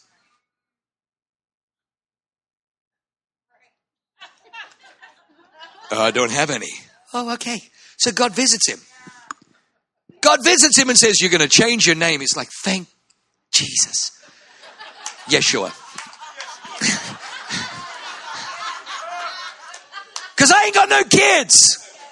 What are you going to change my name to? Childless man. And God says, Nope, we're going to change your name from Abram, exalted father, to Abraham, father of many. So the same guy now has to correct people. Hey, Abram. Oh, it's not Abram anymore. Oh, oh, you changed your name. Oh, and I were talking about how silly it was. Exalted father, you got no kids. yeah, good on you. What's it now, Abram? Oh, it's Abraham, father of many. Oh, yeah.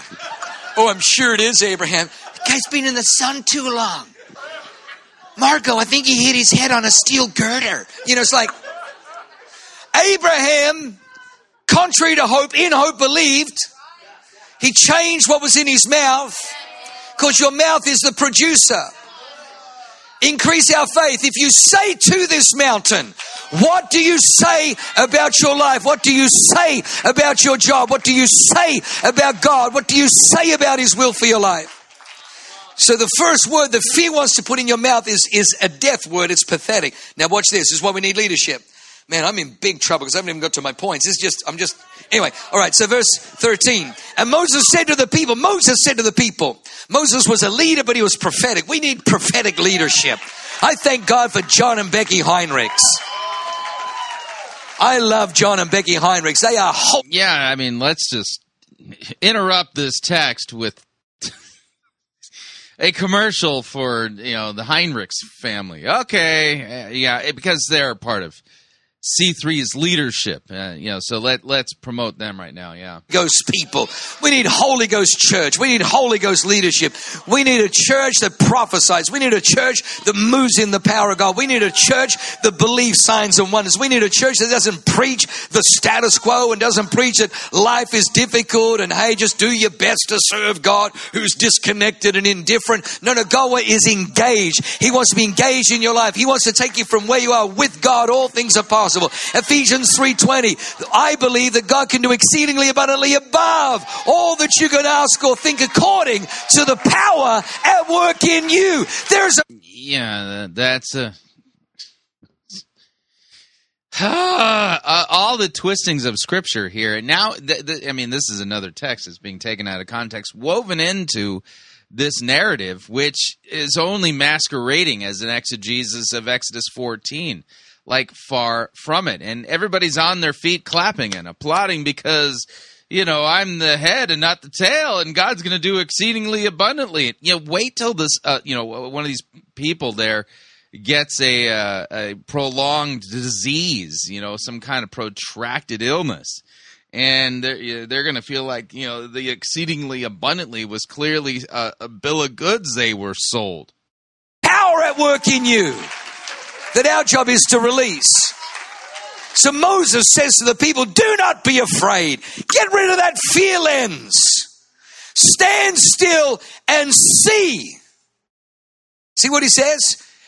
Don't be afraid. Get rid of that. Stand still and see. Put on this lens. See the salvation of the Lord. God is a Savior God. God is a Savior God. How do I know that? The cross. Yes, Christ is our Savior. God is our Savior. Jesus is God. Well, okay, but saying that our God is a Savior God is not exactly preaching the gospel. 2,000 years ago, he left heaven and he hung on a cross because he's a Savior God. See the salvation of the Lord with. No, actually, the reason he hung on the cross is because of God's great love for us. God demonstrates his love for us, the scripture says. In that while we were yet sinners, Christ died for our sins. Not, not because he's a, you know, a savior God. Like, what on earth? He will accomplish for you today. For the Egyptians whom you see today, you shall see again no more forever.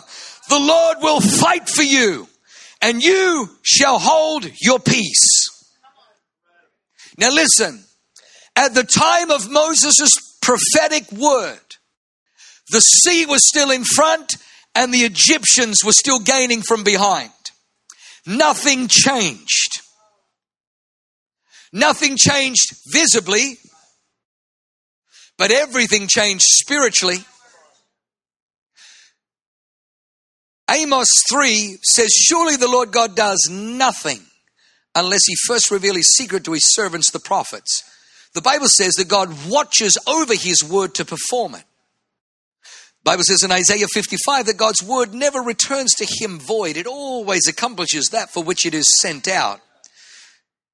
God's word never returns to him void. It always accomplishes that for which it was sent out. In other words, if the word is not sent, there is nothing to accomplish. If the word is not sent, there is nothing. Oh, this has just now reached new levels of absurdity. To accomplish. God is not a man that he should lie.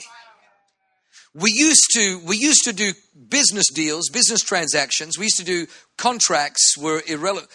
We spit on our hand and shake hands and we exchange words.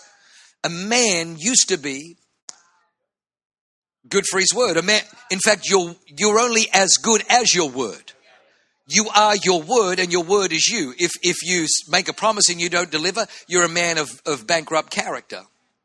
God is not a man that he should lie. That's why the Bible says in John 1 1, in the beginning was the Word. The Word was with God, but the Word also was God. Because God is his Word and his Word is him. Because when God gives His word, He doesn't make vain promises. He doesn't just speak imagination, imaginary things. In. When God sends out His word, you can take it to the bank. It's not just sent out; it is sent out with the guarantee that God is not a man that He should lie. If God says something, He now listen, in every word from God, it, every word is pregnant with the power to produce what the word says. Every word that God sends out is pregnant with power to produce what the word declares. If you need some help, the introduction of God in your Bible, in Genesis chapter 1, and God said, Let there be light, and light was. And God said, Let there be a firmament, and firmament was. And God said, Let dry ground appear, and dry ground appear. And God said, Let the earth bring forth, and the earth brought forth. And God said, Let the oceans be filled and stream with living creatures and and God said and it was so and God said and it was so and God said and it was so for the devil to interrupt this God had the devil had to come and say, Has God really said? Because he knows if he can just put a wedge in between what God has said, then you won't inherit what God said. So he puts a wedge in there so you don't believe what God said. Now, it's true that the devil attacks the word of God and wants us to doubt it and not believe it, and he twists it and mangles it. But yeah, this narrative is something more akin to magic. So right now we have the pathetic, which comes from letting fear have a voice. Then we have the prophetic, which is Moses as the man of God, his job to deliver, but nothing's changed. Now watch this. God gets in on this. Verse 15. And the Lord said to Moses, the next verse, and the Lord said to Moses, and I love this. Ah, one of my favorite scriptures, Lord. And the Lord said to Moses, Can I just do the action? And the Lord said to Moses, Why do you cry out to me? Tell the children of Israel to go forward.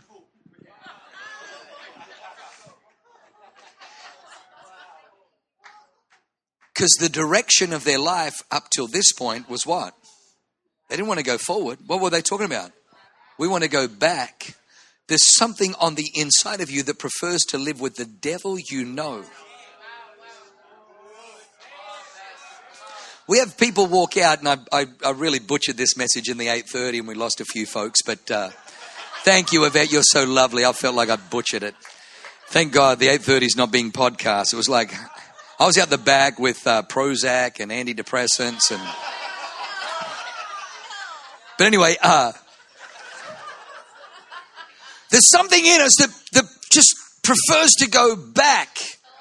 We prefer to go back to the. So notice he's engaging in what we call narcigesis. This apparently is a story all about, you know, the children of Israel being given a destiny and the travails and difficulties they experienced while on the journey towards their destiny. And so as you're heading towards your destiny, you're going to have your Red Sea moments. You're going to have your moments when you're wanting you're going to want to go back, but God's going to say you need to go forward. This is all narcissistic nonsense. And this is not exegesis. This is scratching itching ears at its worst. devil we know because we know that devil than the God of the unknown. Abraham is the father of faith because the Bible says that God sent him out without telling him where he was going. The Bible says Abraham by faith sojourned, believing for a city whose builder and maker was God, not knowing where he was going. God, God wants to take you into the unknown. Why? So that you'll see what you've never seen before. Which text says that God wants to take me into the unknown so that I'll see what I've never seen before? And what does that have to do with Abraham? I mean, this basically makes you the center of the uh, the biblical universe, and the, really all the Bible is is a handbook on how to achieve your God given prophetic destiny once you've uh, heard the voice of God telling you what it is, which again is a false narrative. so that you'll experience what you've never experienced before, so that Colin and Melissa can live in what they've never lived in before. Their, their, their new home is a home that a few years ago they would have they would have not possibly had the courage to dream. But as they sat in meeting after meeting and were generous, Who are these people, and what are they doing in this biblical text? God's kingdom, the Spirit of God would come back and say, "Come on, dream, son." Dream, daughter. What? So God was telling him to dream, right? Yeah. Which text? Oh, yeah. No text says this, but okay. What, what is, come on, dream bigger, dream miraculous, dream. God has got more for you. So God now speaks. Watch what he says. Why do you cry out to me? Tell the children of Israel to go forward. Go forward. Don't go back. Don't go back to your old. Don't go back to, to dysfunction. Don't go back to that addiction. Don't go back to that spousal abuse. Don't. Yeah. Tell the children of Israel to go forward is not about you overcoming addiction or anything like that. Go back to that dead end job. Don't go back to, well, you know, at least it was, you know, put a paycheck and uh, put food on. No, no. Don't go back to that. Go forward. God's got something for you. Go forward. Now watch this. Go forward, but you lift up your rod and stretch. Everyone say stretch. Stretch out your hand over the sea and divide it. Right. So because God told Moses to stretch his hand over the sea, you got to stretch too. Utter. What's the application look like then for this? I mean, is it like the pre-exercise warm-up stretch so that you don't, you know, pull a muscle? The children of Israel shall go on dry ground through the midst of the sea. Now, let me give you three quick thoughts because I'm already out of time. Oh, sugar. Three quick thoughts. Three quick thoughts. Okay. So, so God, God is asking you to stretch. Vision Builders is about stretch. The, really, where where am I learning that God's telling me to stretch? Because just because Moses stretched out his hand, God's telling me to stretch. By what stretch of the imagination did you come up with this stretch of an exegesis? Greatest gift on our church, I reckon, is vision builders. Vision builders will produce more breakthrough. Every year, Leanne and I sit down, like the Higamoners, and we think, okay, how are we going to, because we, we already gave what we gave last year, and that stretch, we're already there.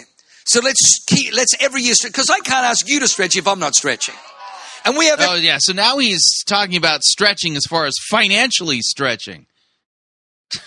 the stretch gets stretchier we have because of the stretch. I've always found God is in the stretch. He's never in the come. Oh, I'm sure you did. Yeah. He's always in the stretch. I'm, I always want to stretch because I always want to see something. So there are three things you're going to stretch into. Number one, you're going to stretch into a new possibility. What? The reason I chose this uh, rather than stretch into the impossible is because I felt the Holy Ghost say, don't brand it impossible. You felt the Holy Spirit say that, really? Yeah, this is. Um... blaspheming God's name, taking his name in vain. This is blasphemy from the pulpit. Jesus says what is impossible with men is possible with God. So my job is to make sure that your life is with God. If you get your life with God, what is impossible with men is possible with God.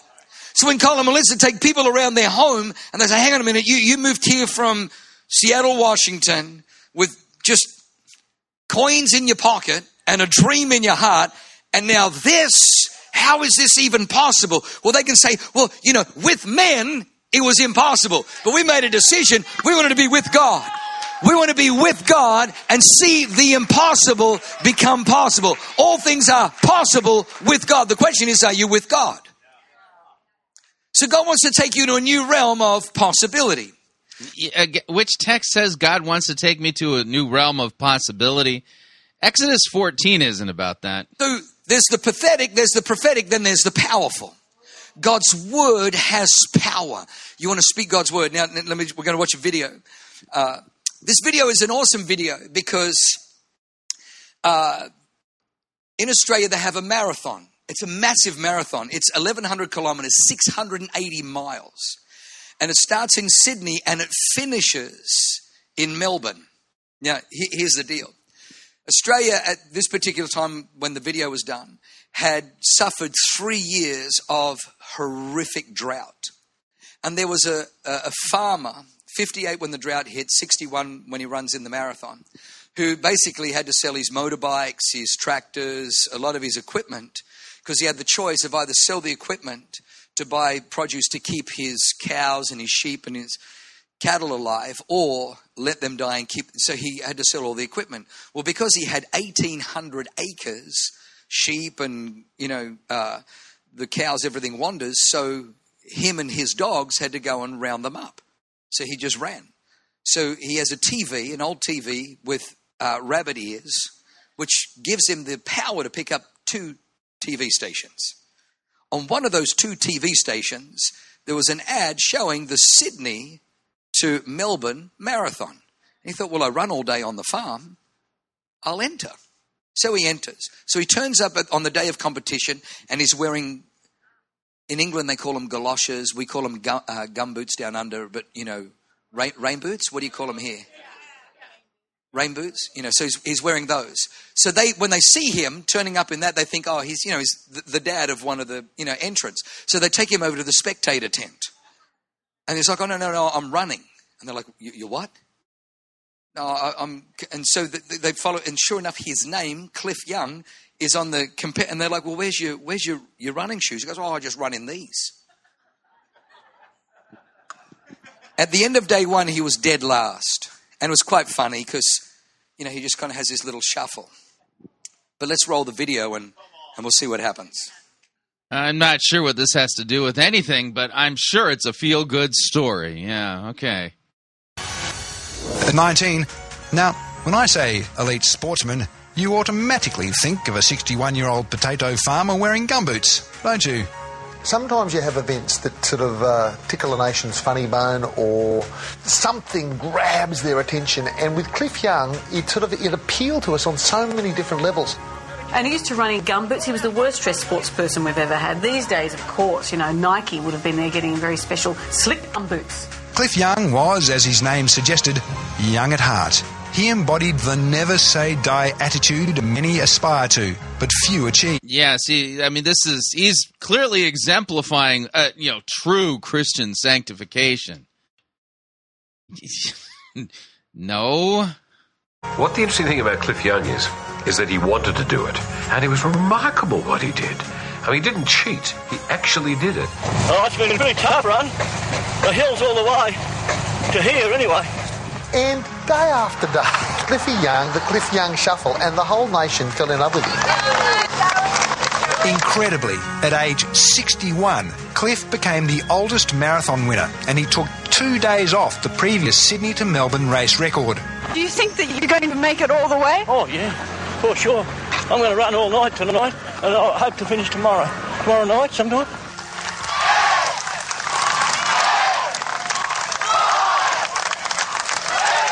And he strutted the field. He just ripped them wide open. Kept going to Melbourne. If they hadn't stopped him, he would have finished in Perth. Cliff was awarded the first prize of $10,000. He promptly gave two grand to each of the five other runners and kept nothing for himself. An impressive and generous man, that Cliff. Cliff, will you do it again? Will you do it again? Oh, no, I don't think so.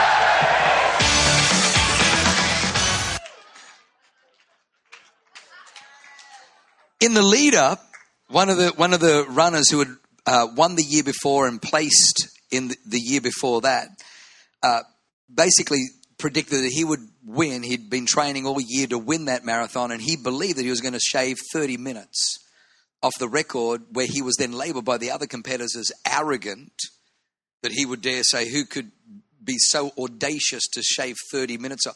Cliff Young enters and shaves not 30 minutes, not an hour, but shaves two days off the record. How did he shave two days off the record? See, all the other marathon runners who were sponsored by Oakley and Adidas and Nike and everything else were told by all the sports psychologists and the sports medicine people that you have to run this many hours and you've got to continually hydrate and stop and drink, get water, and then uh, have complex carbohydrates, and then sleep five or six hours at night, and then whatever to keep running. When Cliff destroyed, by, by the second day of running, he was so far ahead that these runners were getting phone calls from their sponsors saying, You make us look bad, you better get after it. And they couldn't catch him because nobody told Cliff that he had to stop. He thought you had to do it all in one hit. So when they interviewed him afterwards, saying, Did you realize you destroyed the record by two days? He had no idea. And they said, Well, how did you, how did you, and, he, and this is what he said. He said, Well, nobody told me I had to stop. Cue sappy music. Uh, this is an emotional manipulation technique designed to create the false impression that God the Holy Spirit is now getting ready to descend on the audience and get them to make some kind of a decision. You know, maybe to uh, run the Melbourne to Sydney uh, marathon. Who knows what decisions the Lord is calling people? They, they but they got to stretch into it. You know. Nobody told me I couldn't keep running. Because nobody told him, he just believed that he could run this that 680 miles in three and a half days, and he did it.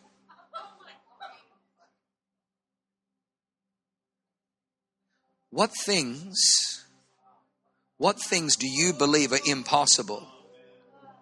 What things have you already programmed into your brain? It took a 61 year old potato farmer.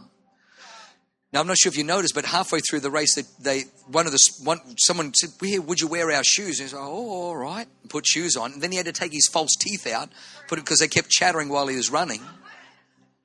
But he destroyed all the elite athletes, destroyed the record, destroyed everything, because nobody told him he couldn't do it. Nobody told him this was impossible. He just, what things do you believe are so Come on, thank God for a church. Thank God for a church that at times, listen, you feel uncomfortable. At times it's abrasive. At times it agitates you. That's a good church.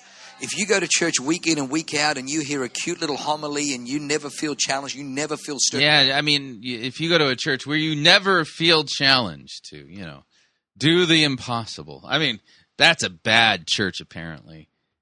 this is a weird way to. Ju- Where in Scripture are we shown that criteria for deciding what's a good church or a bad church? I can think of the duties of the pastoral office and uh, the description of how the early church operated and the duties that pastors are supposed to dispense is some kind of a you know yardstick, if you would, for sorting these things out. But what he's saying does I can't think of any biblical text that talks this way. You never feel angry at the pastor. Can't believe the pastor. If you never have those, you're in the wrong. You need to be in a church where your, your cage gets rattled sometimes. Come on, somebody. Sometimes we're in the cage. You just need somebody doing this to your cage to say, "Why am I? Why am I even in that flipping cage? I'm um, get time to get out of your cage." So God wants to take you into a new possibility. Four lepers. Four lepers said, "Why sit here till we die?" There's famine in the city. If we go in the city, we die. If we stay here, we die. Let's go down to the enemy's camp. If we're going to go out, let's go out in a blaze of glory. So the Bible says these four lepers just get up and they walk down to the enemy camp. And as they go into the enemy camp, the Bible says that God amplified the sound of their feet on the gravel so that the Syrian army heard what they thought was a, a giant army coming against them. And the Bible says they rose up and they fled in fear, leaving all of their tents and all of their spoil. And the famine was broken in one moment because four lepers made a decision. Why sit here till we No, no, no, no, no. The famine wasn't broken because of four lepers. Again, he didn't even read the biblical text or read out the narrative. They discovered what God had done. They weren't the reason why God did it. God wants to take you into a brand new possibility, but you got to stretch. Why sit here till we die? Yeah, again, which text says God wants to take me into a brand new possibility, but I need to stretch? Which text says I'm supposed to do that? The third rock from the sun. You're not created to just sit here till you die. You're created for an adventure. You're created for risk. You're created to stretch. You're created to step out. You're created to take on an enemy. You're created to do something and enter into a new possibility. And in the 60 seconds I got left, point two and point three. God wants you to stretch into the best. God's best for your life. God's best. Yeah, which text again says this? Your life. Listen, I hear testimonies all the time, and these are good testimonies, but they're not complete. Let me tell you why. I used to be addicted to drugs. I used to be addicted to alcohol. I used to be addicted to porn. I used to be addicted to gambling. I used to be. I used to be. I used to be. You know, I used to be sick. I used to be. I went through foreclosure. We lost our home. And praise God that that's not you anymore. But can I tell you, that's just the beginning. God didn't take the children of Israel out of Egypt and then leave them in the wilderness and say, All right, good luck from here. God be with you. Oh, hell, that's me. Oh, uh,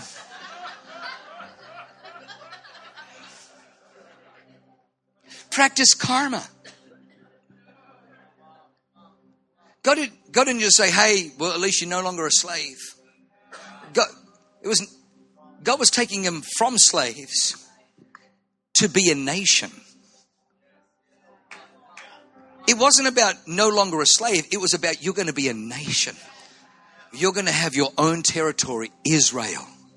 And you're going to have some of the best olives, the best produce, the whole world over. You're going to have your own territory. You're going to be, they'd never been a nation before. What things have you never been that you've never seen? The problem with us is we are so familiar with our past, we repeat cycle. We keep repeating the past because it's what's familiar. That's why you're the smartest people in San Diego because you're allowing God to interrupt. You're allowing God to interrupt the cycles of the past. You don't have to divorce. Just because your parents divorced and your grandparents divorced, you don't have to divorce. Just because you come from third generation, you don't have to live on welfare. Just because you your parents had failed business, you don't have to fa- This word is an interrupter and it'll begin to interrupt the patterns and the cycles so that you can you can see something that nobody ever saw before. I've got a 21 year old son who's one year away from being the first Matthesius to graduate with a college degree. Cycles are being broken. Something new is being established. God has got something new. He's got a best for you. He's got a best for you. As you stretch, you'll enter into God's best. And the last one is a new way of thinking. A new way of thinking. God wants you to stretch into a new way of thinking. In the in the wilderness, in the desert, does anybody know what, what bread God gave the children of Israel? Manna. The problem is they developed a manna mentality. A lot of Christians have a manna mentality. Manna was about sustenance, it was not about providence. Manna was about sustenance, it wasn't about abundance.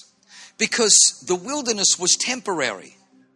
The wilderness was what they were passing through to get into the promised land. They weren't meant to build vineyards, they weren't, meant to plant crops there. So God gave them manna. The Bible says it tasted like coriander.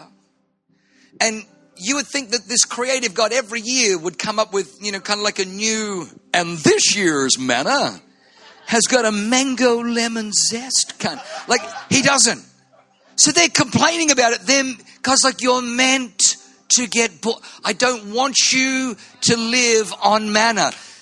Joshua 5 verse 12 says, And when they ate the produce, after they crossed the Jordan River into the land, as soon as they ate the produce of the land, the manna ceased and they saw it no more.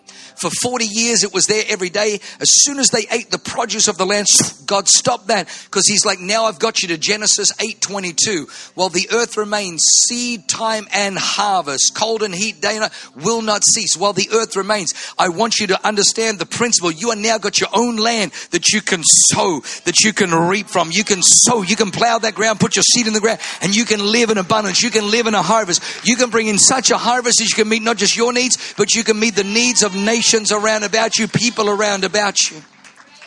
Too often we have a manna mentality, just enough to survive, Pastor, just enough. God is not a just enough. The day they ate the produce, God says, okay, this season is, this was always temporary. God will sustain you through your wilderness. He'll sustain you through, through trial. He'll sustain you through that journey. But His intention, His destination for you his destination for you is that you live off the good of the land, a land flowing with milk and honey, a land of abundance, a land of overflow. David says, The Lord is my shepherd, I shall lack nothing.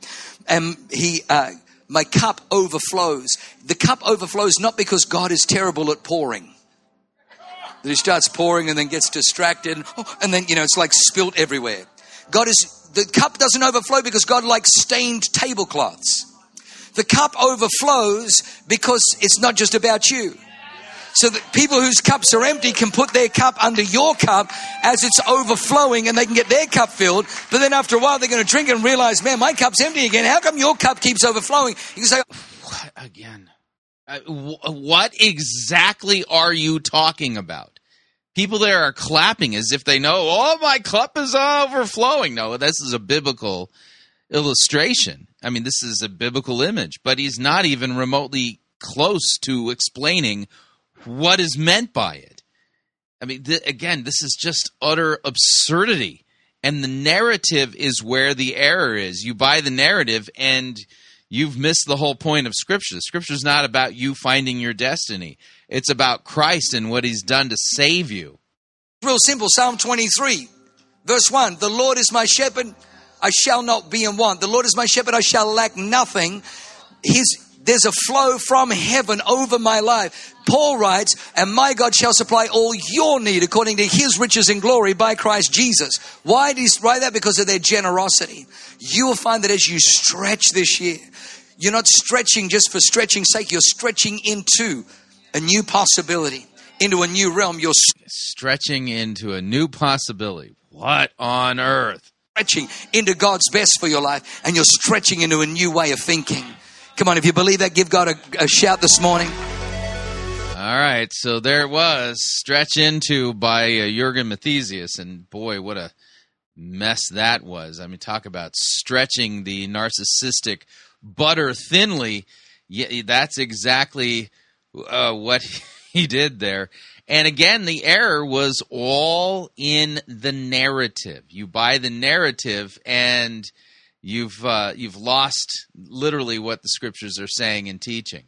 And so I think you get the point. And again, I must reiterate the scriptures are a narrative about what God has done in Christ to save us. It's not about us finding our purpose or fulfilling our dream destiny. It's about Christ fulfilling his purpose so that we can be forgiven and reconciled to the Father. In this life, we are called to take up our, our cross daily and follow Christ, consider ourselves as dead people walking as we journey towards the new heaven and the new earth. Yeah, that's the idea. Christ is going to make all things new.